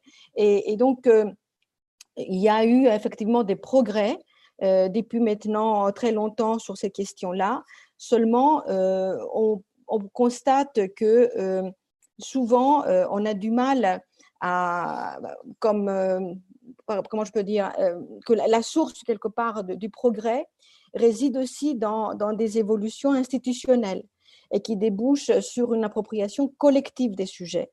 Donc, euh, euh, si je le dis, c'est parce que quand on regarde comment ça se passe dans d'autres pays, Royaume-Uni, Pays-Bas ou Allemagne, les, parlements là-bas débattent en commission ou en séance publique du suivi des décisions de la CEDH. Alors, qu'en est-il en France aujourd'hui? On n'est pas encore là. Donc actuellement, seuls les rapports annuels euh, faits respectivement par la délégation de l'Assemblée nationale et par celle du Sénat à la PCE, en vertu des règlements justement euh, des chambres font état globalement de l'évolution de la jurisprudence de la Cour européenne des droits de l'homme et de son suivi par les États. Et en 2019, on a, et c'est pas la première fois, c'est à plusieurs reprises, euh, en 2019, j'ai fait la proposition d'une résolution euh, d'une modification du règlement de l'Assemblée nationale pour nous permettre justement à euh, débattre de l'exécution des décisions de la CEDH et euh, qui figure systématiquement dans le rapport annuel de notre délégation, mais qui donne aussi lieu à un débat, à une discussion en commission ou en séance publique. Et cette initiative a l'avantage de ne pas justement nécessiter un vote, mais au moins débattre. Alors, je pense que nous aurions un peu l'avantage d'évaluer euh, l'exécutif sur le sujet, c'est le rôle du, Parlement, de ne pas le laisser seul aussi présenter son appréciation de l'exécution des décisions. Et, donc, les choses avancent, mais très lentement. Euh, euh, je disais, Aristote disait que le, commencement est beaucoup plus que la moitié de l'objectif. Donc, on n'est pas arrivé encore à l'objectif. Qu'est-ce que vous pouvez nous suggérer? Comment nous pouvons aussi appuyer cette démarche pour faire en sorte que nos, parlements en France, comme dans d'autres pays, euh, de les membres de la PCE, euh, débattent de ces sujets, et sans forcément un vote, mais débattent finalement des décisions de la CEDH et qui nous concernent, comme ça a été bien rappelé tout à l'heure par vos interventions. Je vous remercie de votre attention. Merci Marietta. Euh, si on pouvait garder deux minutes pour les, questions, ce serait top. Merci, excusez-moi. oui, c'est pas grave. Alors, vous m'entendez? Ma question va, je l'espère, tenir en deux minutes. D'abord, je voudrais dire que je partage bien sûr l'enthousiasme du garde des Sceaux, du Pont-Moretti et de la présidente Ferral Schul à l'égard de la Convention européenne des droits de l'homme et à l'égard du travail que fait la Cour européenne des droits de l'homme pour faire respecter cette convention. Mais j'ai noté aussi dans leurs interventions, aussi bien chez Éric Dupont-Moretti que chez Christiane Ferral-Schul, j'ai noté une certaine inquiétude, un certain pessimisme, en tout cas la conscience que cette convention est remise en cause aujourd'hui par les populismes, comme a dit le garde des Sceaux, par les démagogues de tout poil. Et parmi les remises en cause de la Convention européenne des droits de l'homme, ou plutôt parmi les, remises en cause du travail de la Cour européenne des droits de l'homme, j'ai entendu récemment, hier je crois, un adversaire résolu de la CEDH, pour ne pas le citer, euh, je crois qu'il s'agissait d'Éric Zemmour, dire qu'un arrêt de la CEDH permettait la polygamie dans les pays membres du Conseil de l'Europe et que les, tenants de ce, mode de vie tout à fait euh, condamnable pouvaient s'abriter derrière un arrêt de la CEDH qui, je le répète, permettrait la polygamie dans nos États, euh, dans les 47 États de, la Convention. Je voudrais savoir ce qu'il en est. C'est une question très précise, qui n'est pas polémique du tout dans mon esprit, mais qui euh, fait partie des questions que l'on pose, des accusations que l'on porte à l'égard de la CEDH.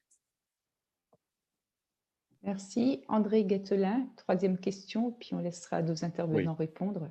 Oui, merci Madame la Présidente. Euh, tout d'abord, euh, je voulais peut-être rappeler la question de l'adhésion de l'Union européenne à la CEDH n'est pas souhaitable, c'est une obligation dans le traité constitutionnel européen.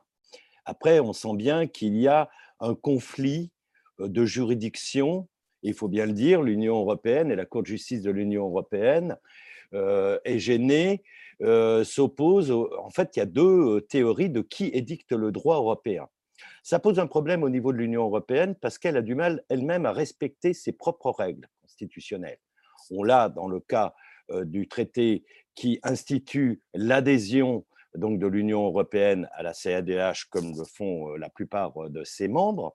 On l'a également sur d'autres sujets. Par exemple, il avait été dans le traité de Lisbonne dit et adopté que nous réduirions le nombre de commissaires au Collège européen, ce qui, sous le blocage d'un seul pays, l'Irlande, n'a jamais été fait, et ça pose des problèmes de fonctionnement.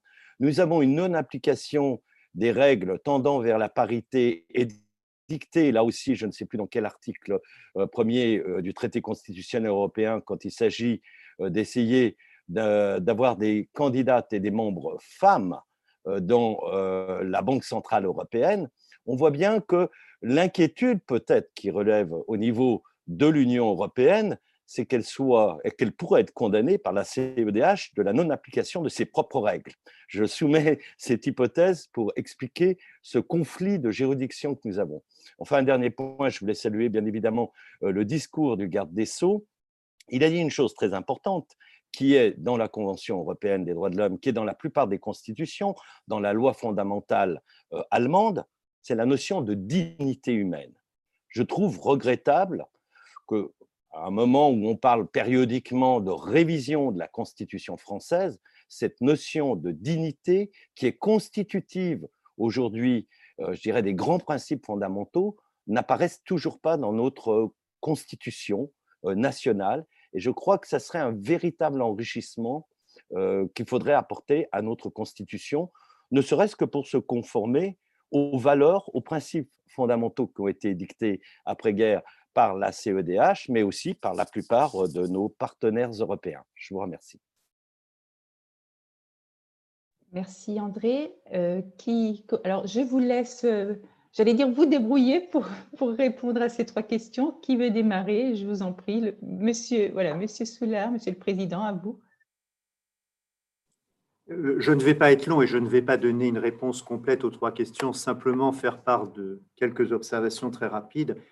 Euh, Madame Caramini a, parlé, a évoqué euh, cette possibilité qui existe maintenant en droit français euh, de réviser une condamnation pénale à la suite d'un arrêt de la Cour européenne des droits de l'homme. Et je dois dire que c'est quelque chose de très important parce que c'est effectivement une manière, au-delà de la réparation qui a pu être accordée sous forme d'indemnité par la, Cour européenne des droits de l'homme, de revenir sur un procès qui a été mené euh, dans des conditions qui ne respectaient pas la Convention ou pour une, euh, pour une infraction qui aurait été contraire à la Convention. Donc, je, je voulais souligner en effet ce, point. Euh, juste un, mot en ce qui concerne, je ne parlerai pas de la polygamie, là, évidemment, c'est plus, je pense aux juges de la Cour européenne des droits de l'homme de, répondre sur ce point, mais juste pour compléter ce qui a été dit tout à l'heure, donc à, la suite de, la nouvelle intervention de M. Gatolin, sur l'adhésion. Euh, je partage tout à fait euh, l'idée qui a été exprimée tout à l'heure que euh, malgré l'absence d'adhésion, on a, je dirais, une concurrence saine du point de vue de la protection des droits de l'homme entre les juridictions françaises, le Conseil constitutionnel, la Cour de cassation, le Conseil d'État, la Cour européenne des droits de l'homme et la Cour de justice. Et ça s'harmonise quand même assez bien. Je pense que ce serait évidemment très souhaitable, et comme il a été rappelé, c'est d'ailleurs prévu par les traités, mais ce serait très souhaitable qu'il y ait une adhésion. Mais en attente, les choses ne fonctionnent quand même pas mal. Et euh, les jurisprudences se rapprochent. Hein. Il y a, je ne peux pas entrer dans les détails, mais on a eu un certain nombre d'arrêts rendus euh, de, la Cour européenne des droits de l'homme, de la Cour euh, de justice et du Conseil constitutionnel sur le nebis in idem, c'est-à-dire l'interdiction de poursuivre une même personne deux fois pour les mêmes faits et qui a donné lieu à, une espèce de dialogue, c'est-à-dire que les, jurisprudences ont évolué pour se rapprocher, s'harmoniser, et il y aura toujours de toute façon une petite différence parce que la Cour de justice, et c'est apparu clairement à propos de ces arrêts, la Cour de justice respecte les droits de l'homme, ça fait partie, elle a la Charte des droits fondamentaux, elle a son propre texte, mais son objectif principal n'est pas ça. Elle n'a pas pour, c'est pas une institution qui a été créée pour la protection des droits de l'homme. Elle a été créée pour l'unification de, de l'Europe. Ce qui est donc forcément, il y a forcément un moment, un décalage où, et c'est, je crois que quand on lit l'arrêt, l'avis de la Cour de justice qui a jugé non conforme au traité l'adhésion, c'était ça, c'était de dire bah, il y a des cas où le droit de l'Union pourrait être compromis par une vision des droits de l'homme qui ne prendrait pas en compte la spécificité de l'Union européenne. Donc ça, c'est quelque chose d'important qui, qui, sera un, problème de fond, même si je pense que c'est un problème euh, tout à fait euh, soluble. Voilà. Euh, et, mais ça m'a rappelé aussi le débat, parce que quelqu'un a dit aussi, bah, c'est aussi la Cour de justice qui sauvegarde un petit peu ses, prérogatives. On a eu le même débat, c'était moins important il y a quelques années, sur la Cour de l'espace économique européen, euh, la Cour de justice avait aussi rendu un avis négatif parce que ça aboutissait à créer une Cour qui pouvait empiéter sur les prérogatives de la Cour de justice. Donc la, la question reste, euh, reste sensible, même si j'espère aussi que nous parviendrons à une adhésion. Voilà, je ne serai pas plus long.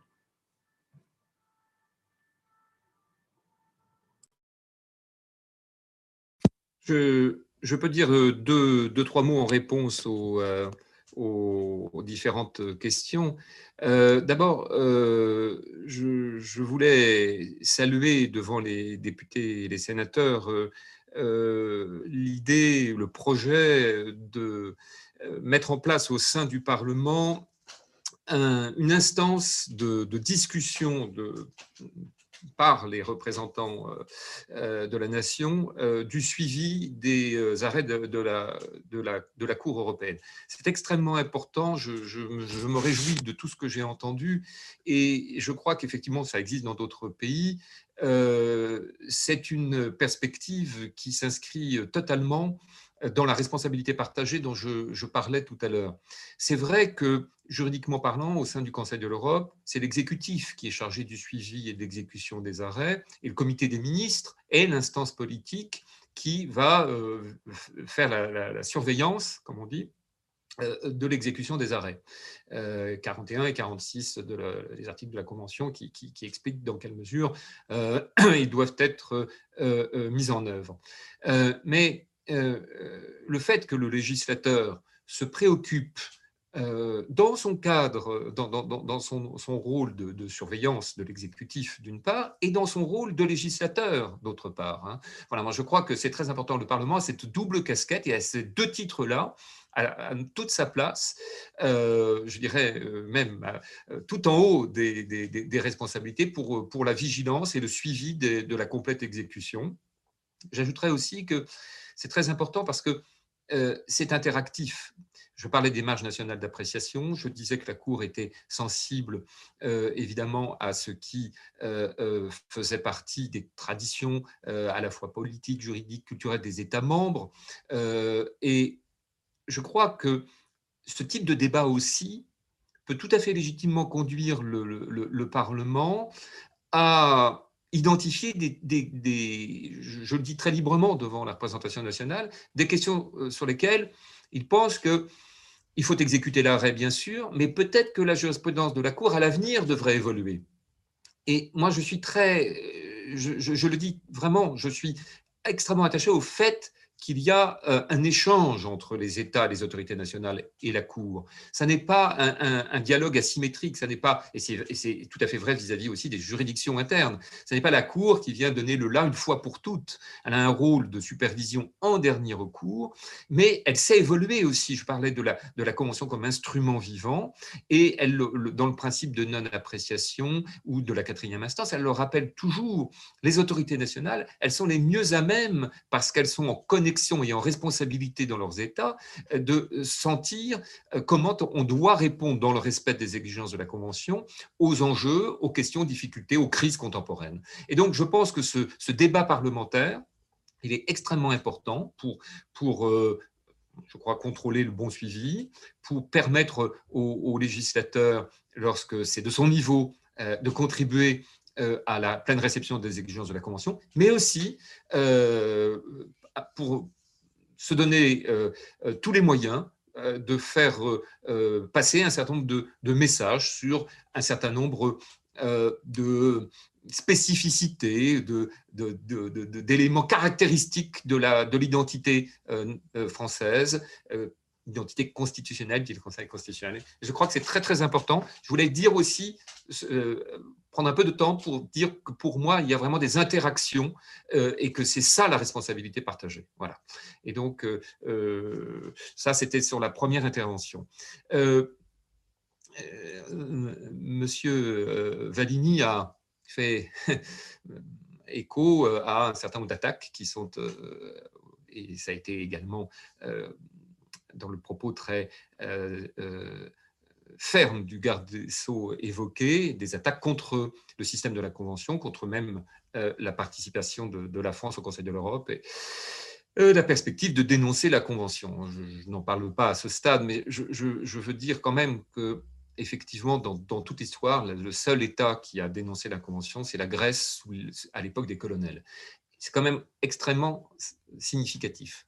Hein, et euh, je pense que euh, le patrimoine commun d'idéal et de valeurs qui réunit tous les États est, fort, est tellement fort que je crois qu'il euh, est bon de ne pas le mettre de côté, particulièrement quand les vents sont mauvais et les crises qui s'accumulent montrent plus que jamais qu'on a besoin de faire fructifier ce, ce legs que les pères fondateurs d'après la Deuxième Guerre mondiale, nous ont fait. Alors, non, la Cour n'a jamais rendu de jurisprudence qui autorise la polygamie, je le dis très clairement. Je ne sais pas à quel arrêt il est fait allusion dans cette attaque. Je dirais, il y a un arrêt qui a été très mal compris, qui est un arrêt Mola contre Grèce de 2018, à propos de l'application de la charia en Grèce. Il a été très mal compris parce qu'il a été parfois présenté comme euh, condamnant euh, la Grèce pour avoir refusé d'appliquer la charia. Euh, c'est le contraire c'est parce que la Grèce avait appliqué la charia qu'elle a été condamnée. Euh, on n'était pas en termes de, c'était pas une question de polygamie, c'était une, question de succession et de testament, et la, question de savoir si euh, devait l'emporter le testament fait selon le droit civil grec ou selon le droit euh, musulman. Et la, la personne qui était musulmane refusait de se voir appliquer le droit musulman et, elle a obtenu la condamnation euh, sur le fondement de 1P1 versus 14, c'est-à-dire discrimination dans le droit au respect des biens, parce qu'on lui avait appliqué euh, la charia. Donc cet, cet, arrêt a été souvent compris à contresens. Peut-être à cela qu'il était fait allusion.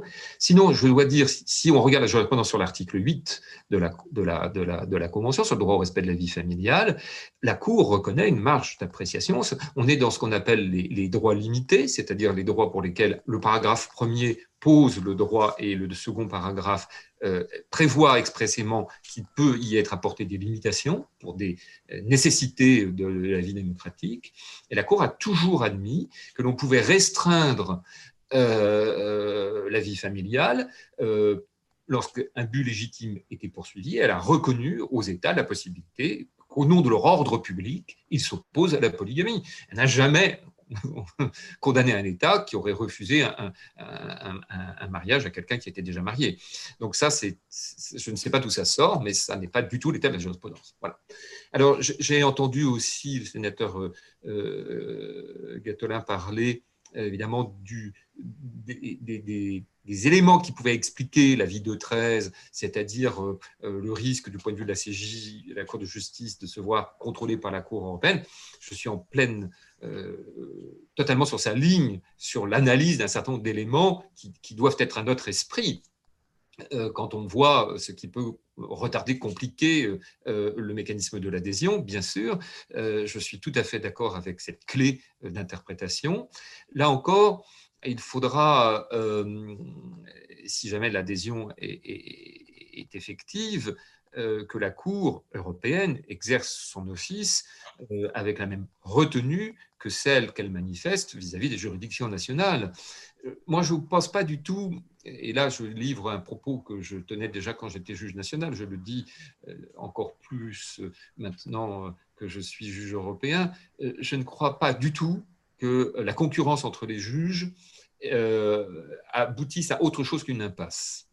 Nous avons tous en commun le même objectif, c'est la protection des droits, la protection effective des droits. On a, on a le même catalogue, on a un texte commun et il se décline de différentes formes. Le bloc de constitutionnalité euh, en France, la charte des droits fondamentaux euh, pour l'UE, la convention dont nous parlons aujourd'hui.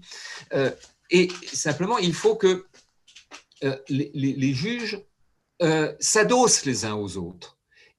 je ne suis pas angélique, je sais bien qu'il y a des rapports de force entre les juridictions, je sais bien que parfois les justiciables essayent de profiter de ces rapports de force pour maximiser euh, euh, euh, leur chance de succès. Et après tout, c'est une stratégie contentieuse comme une autre. Mais je, je, ne crois pas que les juges aient quoi que ce soit à gagner à se faire concurrence à se méfier les uns des autres.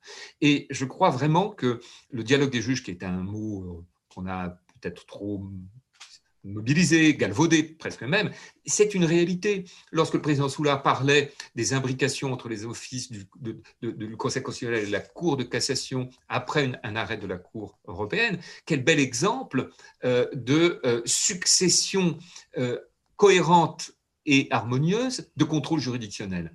Et aujourd'hui, la Cour de justice fait souvent référence euh, euh, ou s'inspire de la jurisprudence de la Cour européenne.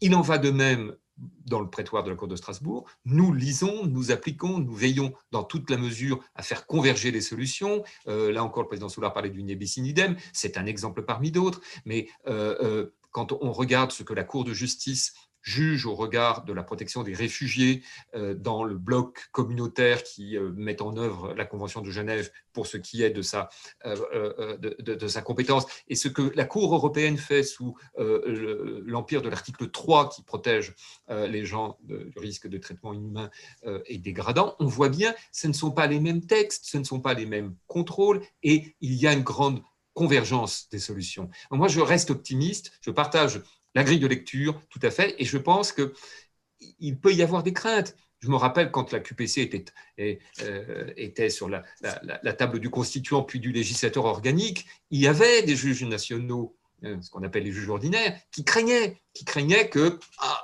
euh, le Conseil constitutionnel empiète sur leur contrôle, s'arroge au titre de la Constitution ce qu'ils avaient pris l'habitude de faire au titre de la conventionnalité.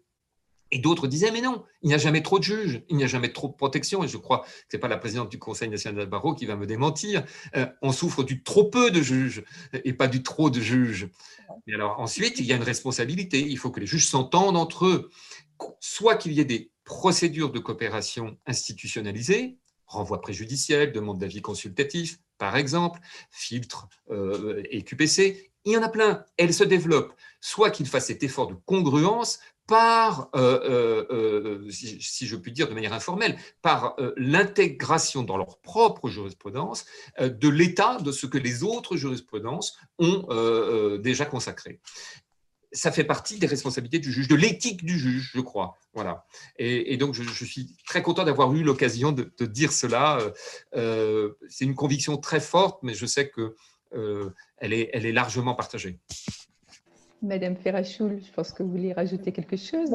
Merci. Il y a en fait très peu de choses à rajouter après euh, ces propos auxquels j'adhère. Euh, Monsieur Guillaumard a parfaitement euh, répondu à toutes les questions. Peut-être deux ou trois petites choses. D'abord, sur la première intervention, oui, il y a une influence normative de la Cour. Il faut améliorer le suivi des arrêts de la Cour européenne des droits de l'homme et les avocats seraient très heureux, je vous le dis, de pouvoir contribuer à ce débat devant le Parlement. Euh, il faut très certainement une veille juridique des arrêts, qui ne sont de tous les arrêts, ceux qui ne sont pas nécessairement rendus euh, euh, pour la France. Et, et, cette approche doit créer le réflexe européen sur lequel nous n'avons de cesse de travailler. Sur la deuxième question, sur la polygamie, la Cour ne permet pas la polygamie. je, je n'ai euh, je, en tous les cas, je ne l'ai pas interprété comme cela. Euh, mais une chose est sûre, c'est que la force euh, d'une convention internationale, elle, et je terminerai par là, réside dans sa capacité à créer des standards de protection en dehors de toute considération politicienne. Et le caractère fondamental d'un droit ne dépend pas de l'émotion, ni de l'opinion, ni de ses représentants, le respect effectif des droits fondamentaux de chacun et l'éducation aux droits des citoyens sont certainement les meilleures armes contre tous les dangers que l'on pourrait identifier. donc, donc, formation, sensibilisation, et puis mettons en avant toutes les avancées extrêmement positives que nous connaissons.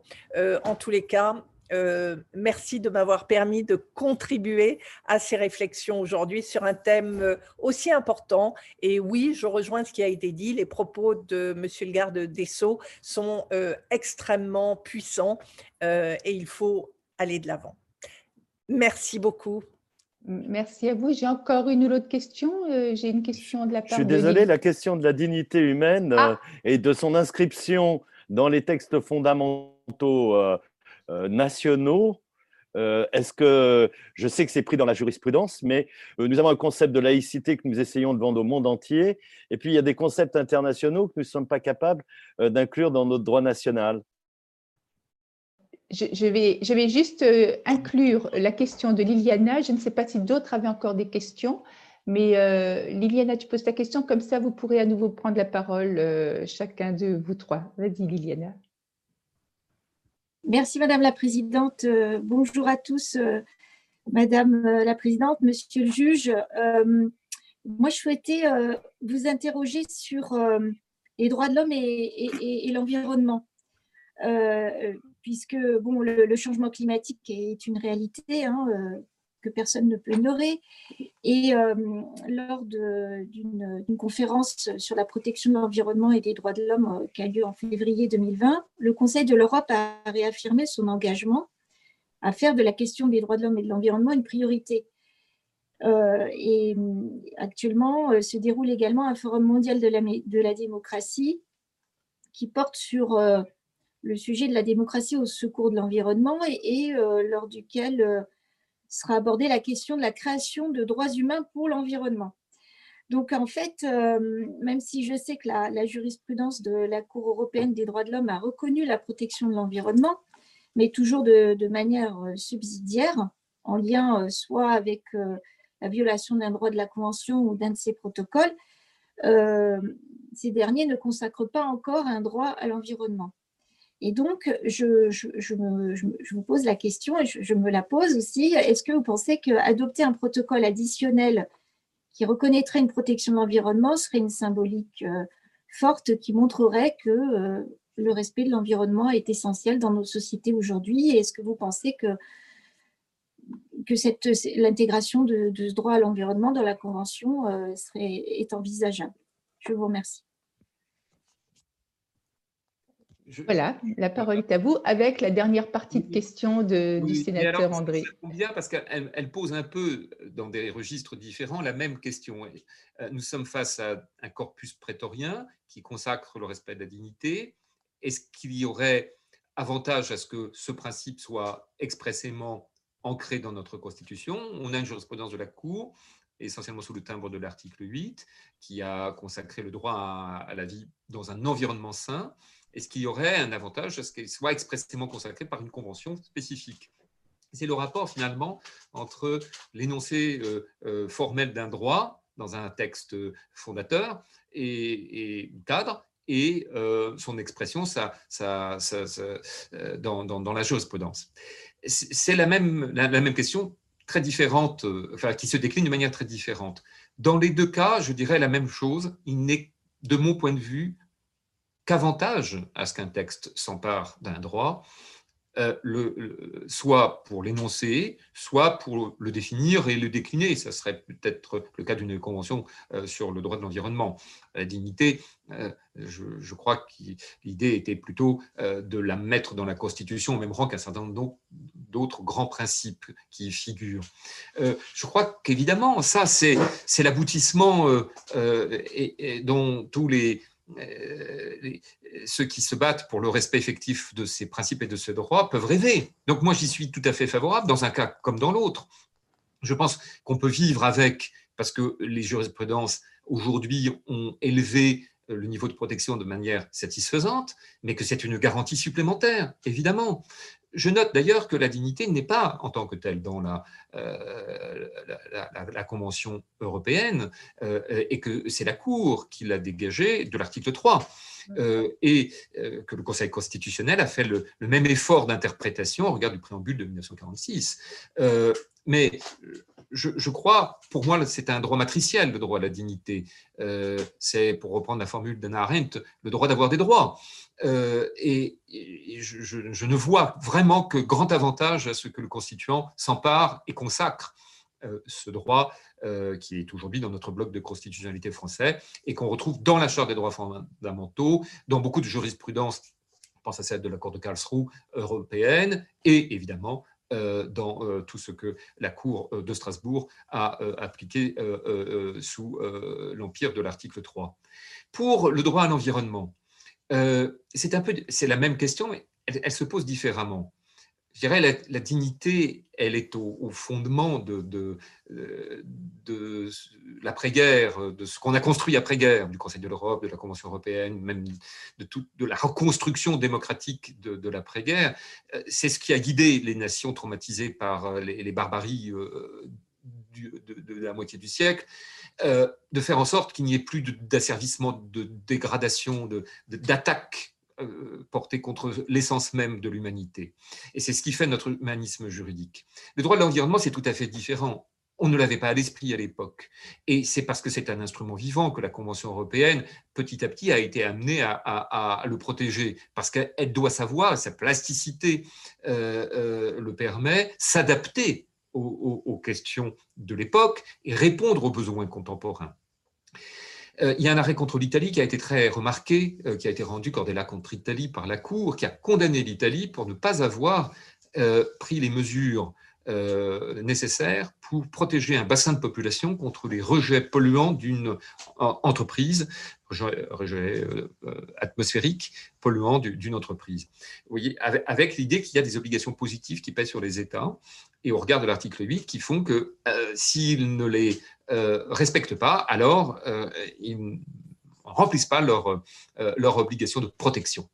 Euh, la Cour suprême des Pays-Bas a fait référence à cette jurisprudence dans, vous savez, les procès qui sont aujourd'hui menés un peu partout en Europe en même temps, l'affaire du siècle, vous connaissez bien sûr euh, cela. Euh, le Conseil d'État a récemment pris une, décision très remarquée en matière de, protection de l'environnement. Partout, les juridictions se saisissent de la question parce qu'elles sont saisies de la question. Alors, je voudrais dire et je le dis avec beaucoup de solennité devant euh, la représentation nationale, je pense que ça n'est pas d'abord le problème des juridictions. Et, je crois que le fait qu'on en arrive à saisir des juges de cette question traduit le fait que euh, c'est un peu un dernier recours. Euh, et, je sais que le, les autorités nationales sont très vigilantes sur cette question-là. Mais je le dis en disant, le juge doit rester à sa place. Voilà il doit rester à sa place et il ne peut pas tout faire, il ne peut pas tout résoudre. Et évidemment, euh, il doit remplir complètement son rôle, mais il ne peut pas excéder, il ne peut pas empiéter sur les responsabilités institutionnelles des autres acteurs euh, euh, de notre monde contemporain. Alors, quand même, il doit jouer son rôle. Et si jamais le Conseil de l'Europe se dotait d'une convention, ce serait l'occasion, là aussi, je pense, pour tous les États de se mettre ensemble autour d'une table, de discuter et de, très clairement énoncer ce qu'il convient euh, euh, de poser comme garantie minimale et comment on la met en œuvre, cette garantie. Et je crois que ça pourrait être, là aussi, on pourrait vivre sans, mais ça ne pourrait être qu'avantageux de le faire. Je terminerai parce que j'ai peut-être été un peu long. Il y a la Convention d'Istanbul sur la violence domestique et la violence faite aux femmes, qui est un outil formidable que le Conseil de l'Europe, euh, dont, le Conseil de l'Europe s'est doté euh, pour e-, e-, essayer d'armer euh, les États et les autorités nationales le plus possible pour lutter contre ce fléau. C'est venu d'une jurisprudence de la Cour européenne. et, il y a eu un relais pris par les autorités nationale, avec la légitimité directe qu'elle possède, et je pense aussi bien au gouvernement qu'au Parlement, pour très clairement se saisir d'une question, la traiter et dire voilà, voilà le cadre dans lequel aujourd'hui le problème doit s'efforcer d'être résolu. ces allers-retours entre une jurisprudence vivante, dynamique, constructive et des textes qui, à un moment donné, consacrent le fruit prétorien, mais aussi fixent un cadre, me semble tout à fait fructueuse.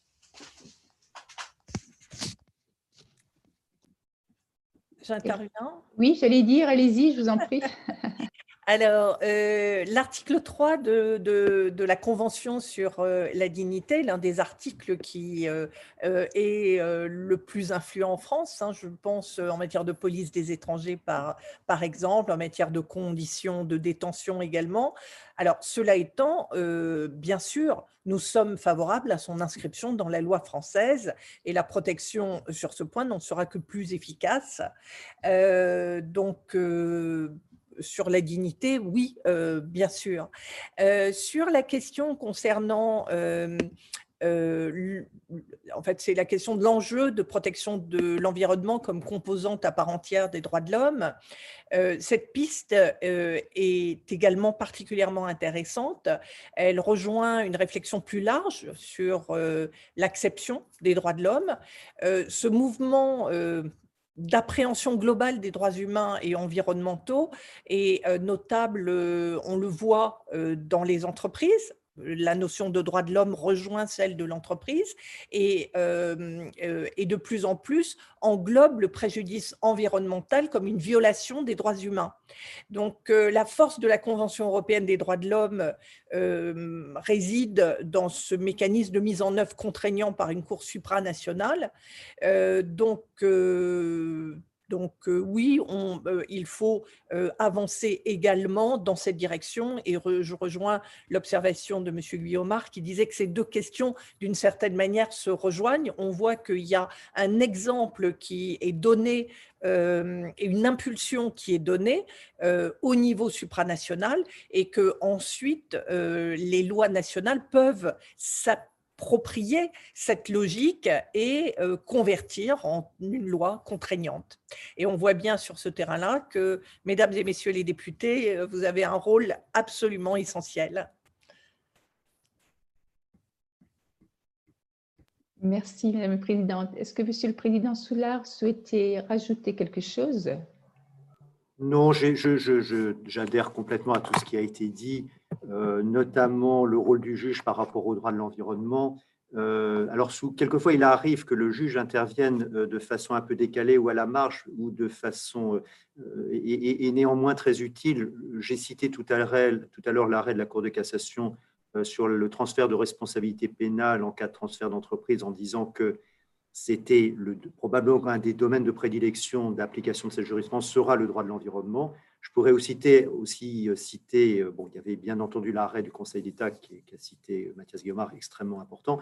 Et du côté de la Cour de cassation, il y a quelques années, un arrêt qui avait posé le principe du préjudice écologique. Alors voilà, le, juge intervient, mais je rejoins aussi vraiment ce qu'a ce qu'a dit Mathias Guillaume quand il a dit c'est peut-être d'abord un problème de gouvernement, de législateur, et le juge intervient avec dans son office. Voilà. Quant à la dignité, là aussi, c'est vrai que c'est une notion matricielle de toute façon de, la Convention, bien sûr. Je voudrais, par rapport à, ce que vous venez de dire et eu égard à ce qu'avait dit également la députée euh, Liliana Tanguy, j'aimerais savoir si pour vous, il serait souhaitable ou envisageable effectivement d'élargir euh, la Convention européenne des droits de l'homme vers des champs différents, autres, plus larges, euh, qui s'ancreraient davantage dans une réalité quotidienne des populations? Est-ce que c'est quelque chose qui est effectivement envisageable, euh, souhaitable? Et euh, quels seraient ces champs? Là, vous avez parlé effectivement euh, de l'environnement. Est-ce qu'il y a d'autres sujets qui, qui pourraient être abordés à ce stade? Mmh. Je peux intervenir? Euh, alors, très bonne question. Euh, on l'a vu, la Convention européenne des droits de l'homme, depuis 70 ans, a su et pu s'adapter à l'évolution de nos sociétés sans jamais renier les valeurs qui l'ont fondée. Alors, en dehors des sujets d'actualité, comme euh, le respect de l'indépendance de la justice, comme l'usage proportionné de la force pour le maintien de l'ordre, comme la lutte contre toutes les discriminations, je pense, et cela ne vous étonnera pas compte tenu de ma spécialité, que le respect des droits fondamentaux de chacun dans la sphère numérique représente un enjeu majeur dans nos sociétés. Donc, euh, moi, je fais confiance à l'ensemble de la communauté juridique européenne pour trouver des solutions protectrices des droits de chacun. Et euh, je ne doute pas que la Convention aura une place de choix dans ce dispositif. Euh, je crois que tout ce qui peut être transnational ici peut infuser positivement et dans une société qui devient essentiellement numérique, cela me paraît absolument fondamental. Merci. Monsieur Guillaumard ou Monsieur Soulard, vous aviez quelque chose à rajouter? Il vous faut le micro, euh, Monsieur le juge. Merci, c'est mieux. voilà. Je, partage votre préoccupation qui est de permettre la couverture conventionnelle de toutes les questions que pose aujourd'hui euh, le respect des, droits de l'homme dans le concret, le quotidien des gens. Et ce qui vient d'être dit sur l'impact des nouvelles technologies est évidemment tout à fait euh, emblématique. Je parlais de bioéthique, c'est la même chose. les potentialités techniques renouvellent la question du droit de l'individu, des droits de l'individu. Euh, d'abord, du droit à l'autodétermination de son corps, euh, et on pense évidemment à tout ce que les, nouvelles techniques médicales euh, permettent en termes de procréation, vis-à-vis aussi des personnes intersexuées. Et, tout ça a évidemment une répercussion juridique, le lien de filiation, l'état civil. Et donc, vous voyez bien comment le juge finit par être rattrapé, si je puis dire, parce que à la fin, ces questions qui n'ont rien de juridique débouchent sur euh, un problème. Je veux avoir euh, euh, tel genre sur mon état civil, ou je veux pouvoir, même si la GPA est interdite en France, reconnaître qu'on reconnaisse pleinement mon autorité parentale. Et il y a une foultitude de questions, de, de manifestations de, cela. Et évidemment, les, nouvelles technologies, non seulement ouvrent un énorme potentiel à l'individu sur la maîtrise de son corps et euh, d'une certaine manière l'autogouvernement de son corps, pour euh, prendre un registre foucaldien, mais dotent euh, les, les, pouvoirs publics d'énormément de moyens pour gouverner les corps de l'extérieur. Et donc, ces potentiels-là sont explosifs. Chacun revendique de plus en plus l'autogestion euh, euh, au-delà du naturel, si je puis dire, avec le au sens biologique, hein, j'entends bien, et, et, les pouvoirs publics peuvent, euh, avec des drones, avec des techniques d'intrusion via le numérique, de manière vraiment décuplée, surveiller, s'introduire dans l'intimité des gens. Et ça, ce sont parmi les enjeux les plus cruciaux de notre monde d'aujourd'hui il y a aussi des enjeux qui n'ont rien à voir avec euh, les nouvelles technologies, mais que euh, le moment de crise que nous traversons euh, renouvelle. Je pense à la question de la vaccination, et notamment de la vaccination obligatoire en crise sanitaire. Il y a des affaires devant la Cour européenne, je n'en dirai donc pas un mot sur le recours à des vaccinations obligatoires. C'est un débat, c'est un débat. Évidemment, vous voyez bien, je parlais tout à l'heure de la tension entre l'individuel et le collectif ce que la santé publique collectivement euh, euh, euh, a protégé peut impliquer, ce que le droit à l'autodétermination de l'individu peut aussi justifier comme refus. Et il faut faire une mise en balance. Ces mises en balance, elles sont évidemment renouvelées par les crises actuelles que nous traversons. C'est la même chose avec le risque terroriste, où vous avez parfois à mettre en balance des choses incommensurables c'est-à-dire euh, euh, euh, le, véritable risque pour l'intégrité d'un individu s'il retournait dans tel ou tel pays, où il pourrait être menacé de persécution, et le véritable risque qu'il présente pour notre société s'il reste sur le territoire. Et vous voyez bien que c'est évidemment à la fois la crise migratoire, la crise terroriste, qui, je ne mêle pas du tout, mais s'entremêlent malheureusement de facto, qui font qu'aujourd'hui, il y a des questions qui ne se posent plus dans les mêmes termes qu'autrefois. Et ces questions-là, elles sont terribles. Alors, pour répondre à votre question, elles émaillent notre quotidien comme citoyen, comme, euh, euh, comme parlementaire, comme juge. je pense aussi euh, aux gens qui ont la, conduite exécutive des, politiques publiques, évidemment, et puis le citoyen, c'est-à-dire vraiment les personnes qui sont possiblement concernées dans leur vie concrète. Et il y a des micro-arbitrages et des macro-arbitrages à réaliser en permanence. C'est ce que je disais tout à l'heure les macro-arbitrages, c'est le problème véritablement du, législateur. Et je le dis avec beaucoup vraiment de conviction devant vous, c'est le, législateur qui est légitime pour effectuer les, arbitrages macro. Voilà. C'est lui, il n'y a que lui. Hein, la Convention est au service de la démocratie. Et la démocratie, elle passe par le fait qu'on on s'en remet aux représentants de la nation pour ces macro-arbitrages. Et ensuite, effectivement, je, suis, je ne vais pas revenir sur ce qu'a dit le président Soulard sur le contrôle in concreto. De temps en temps, le juge, s'agissant de la mise en œuvre euh, de ces lois telles qu'elles ont été adoptées à un instant T, va dire, euh, parce qu'il y a quelqu'un qui vient le voir, un, particulier dans un litige situé, si oui, dans cette mise en œuvre-là, on a totalement respecté ou non les obligations qui résultent de standards euh, qui s'imposent à tous, y compris à la loi mais ça n'est pas le même rôle. Et il n'y a surtout pas euh, à mettre ces offices sur le même plan.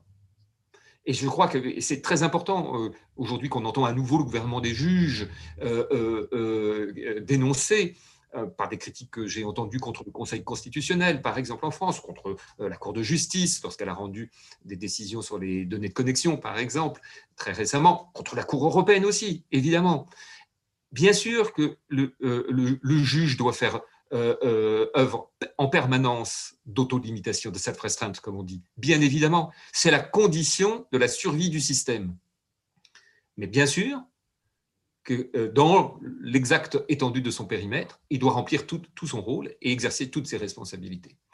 Alors, pour, je me suis un peu éloigné de votre question, je ne crois pas qu'il y ait besoin d'ajouter de nouveaux droits à la Convention peut-être de décliner par des conventions euh, type euh, telle question. On ne peut jamais exclure. Et il y a eu des protocoles additionnels et euh, il était fait mention de la peine de mort. oui, c'était bienvenu, effectivement, à un moment d'arriver à ce niveau plus élevé de protection des droits, avec une consécration par un protocole.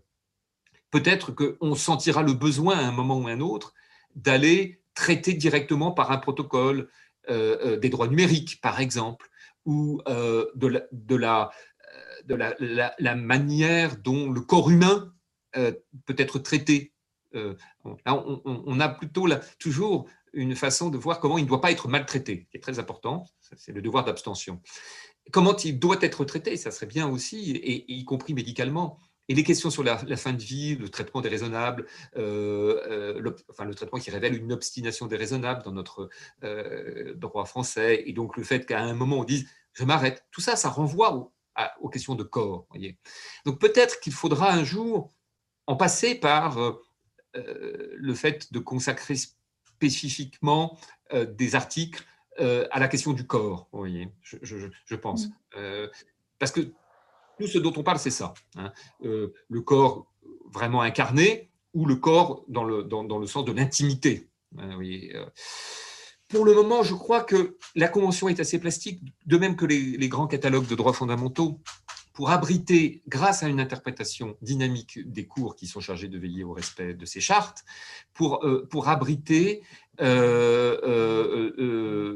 ces abriter n'est pas le bon terme, mais pour euh, traiter de ces questions. Voilà, je, je, je, crois. Mais il faut, évidemment, c'est en permanence renouvelé. Vous voyez, ça, je suis tout à fait d'accord avec vous. Et le juge, finalement, il est saisi en permanence de, de, de, de questions dont on ne pensait même pas qu'elles pourraient se poser un jour, euh, parce que la technique va plus vite. Et les, et, les, et les, crises vont plus vite aussi que notre entendement humain, si je puis dire. Et donc, on a toujours un coup de retard, c'est vrai. Il faut s'adapter, il faut répondre, il faut voir des problèmes, traiter les problèmes une fois qu'ils ont surgi. Alors, il faut, euh, il faut faire preuve de beaucoup, je disais, à la fois de vigilance, de prudence dans jusqu'où je peux aller, et aussi beaucoup, je pense, d'énergie créative. Et je terminerai par là. Je pense que ce qu'il incombe à chacun, et ça, c'est pas euh, l'avocate qui, qui, va sans doute me démentir, la créativité au service des droits. Vous voyez et le législateur, il invente aussi en créant la loi. Hein. C'est une œuvre de création normative.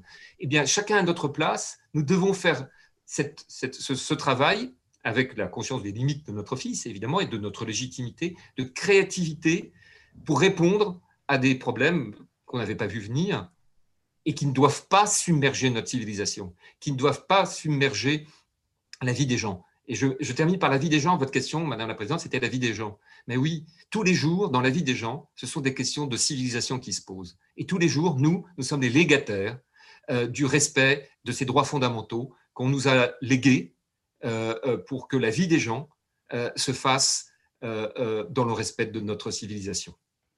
C'est sûr que c'est une définition qui est également celle des parlementaires la responsabilité, la créativité et les limites qu'on peut avoir.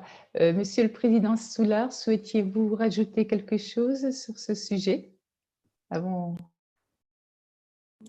Non, je, n'ai pas grand-chose à ajouter. Euh, enfin, je crois que la, Mathias Gomard a, parfaitement exprimé euh, à la fois le rôle incontournable du législateur, la plasticité de des textes, mais aussi la plasticité du juge qui à partir de textes anciens, classiques, qui n'ont évidemment pas été édictés pour certains problèmes qui apparaissent aujourd'hui. Malgré ça, le juge arrive, hein, le, droit de l'environnement, évidemment, ce n'est pas complet, mais on arrive à traiter le droit de l'environnement à travers le droit à la vie.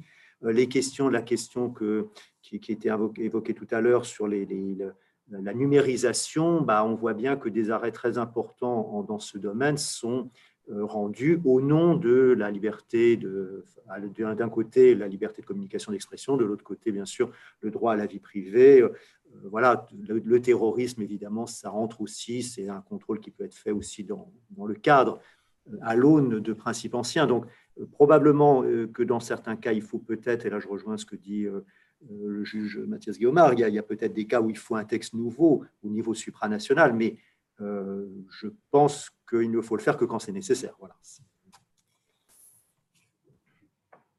Je vous remercie. Je pense qu'il n'y a plus de questions, donc euh, euh, je vais simplement clore ce, colloque. En tout cas, Monsieur le juge à la Cour européenne des droits de l'homme, Madame la présidente du Conseil national des barreaux, Monsieur le président de la Chambre criminelle de la Cour de cassation, je tiens vraiment à vous remercier pour avoir eu de l'amabilité, d'avoir pris une part de votre temps qui est bien sûr précieux cette table ronde s'est révélée passionnante pour nous à bien des égards et cela montre bien que tout ce qui touche aux droits humains, les plus fondamentaux, éveille toujours le plus vif des intérêts. Je vous remercie à tous les trois. Je remercie euh, mes collègues d'avoir participé à ce colloque. Merci pour vos questions et merci pour vos réponses. Bonne journée à vous. Au revoir. Merci. Au revoir. Un grand honneur de participer à cette manifestation. Merci Madame la Présidente. Merci à tous et à toutes. Au revoir, monsieur. Au revoir. Au revoir, à tous. Merci à vous tous.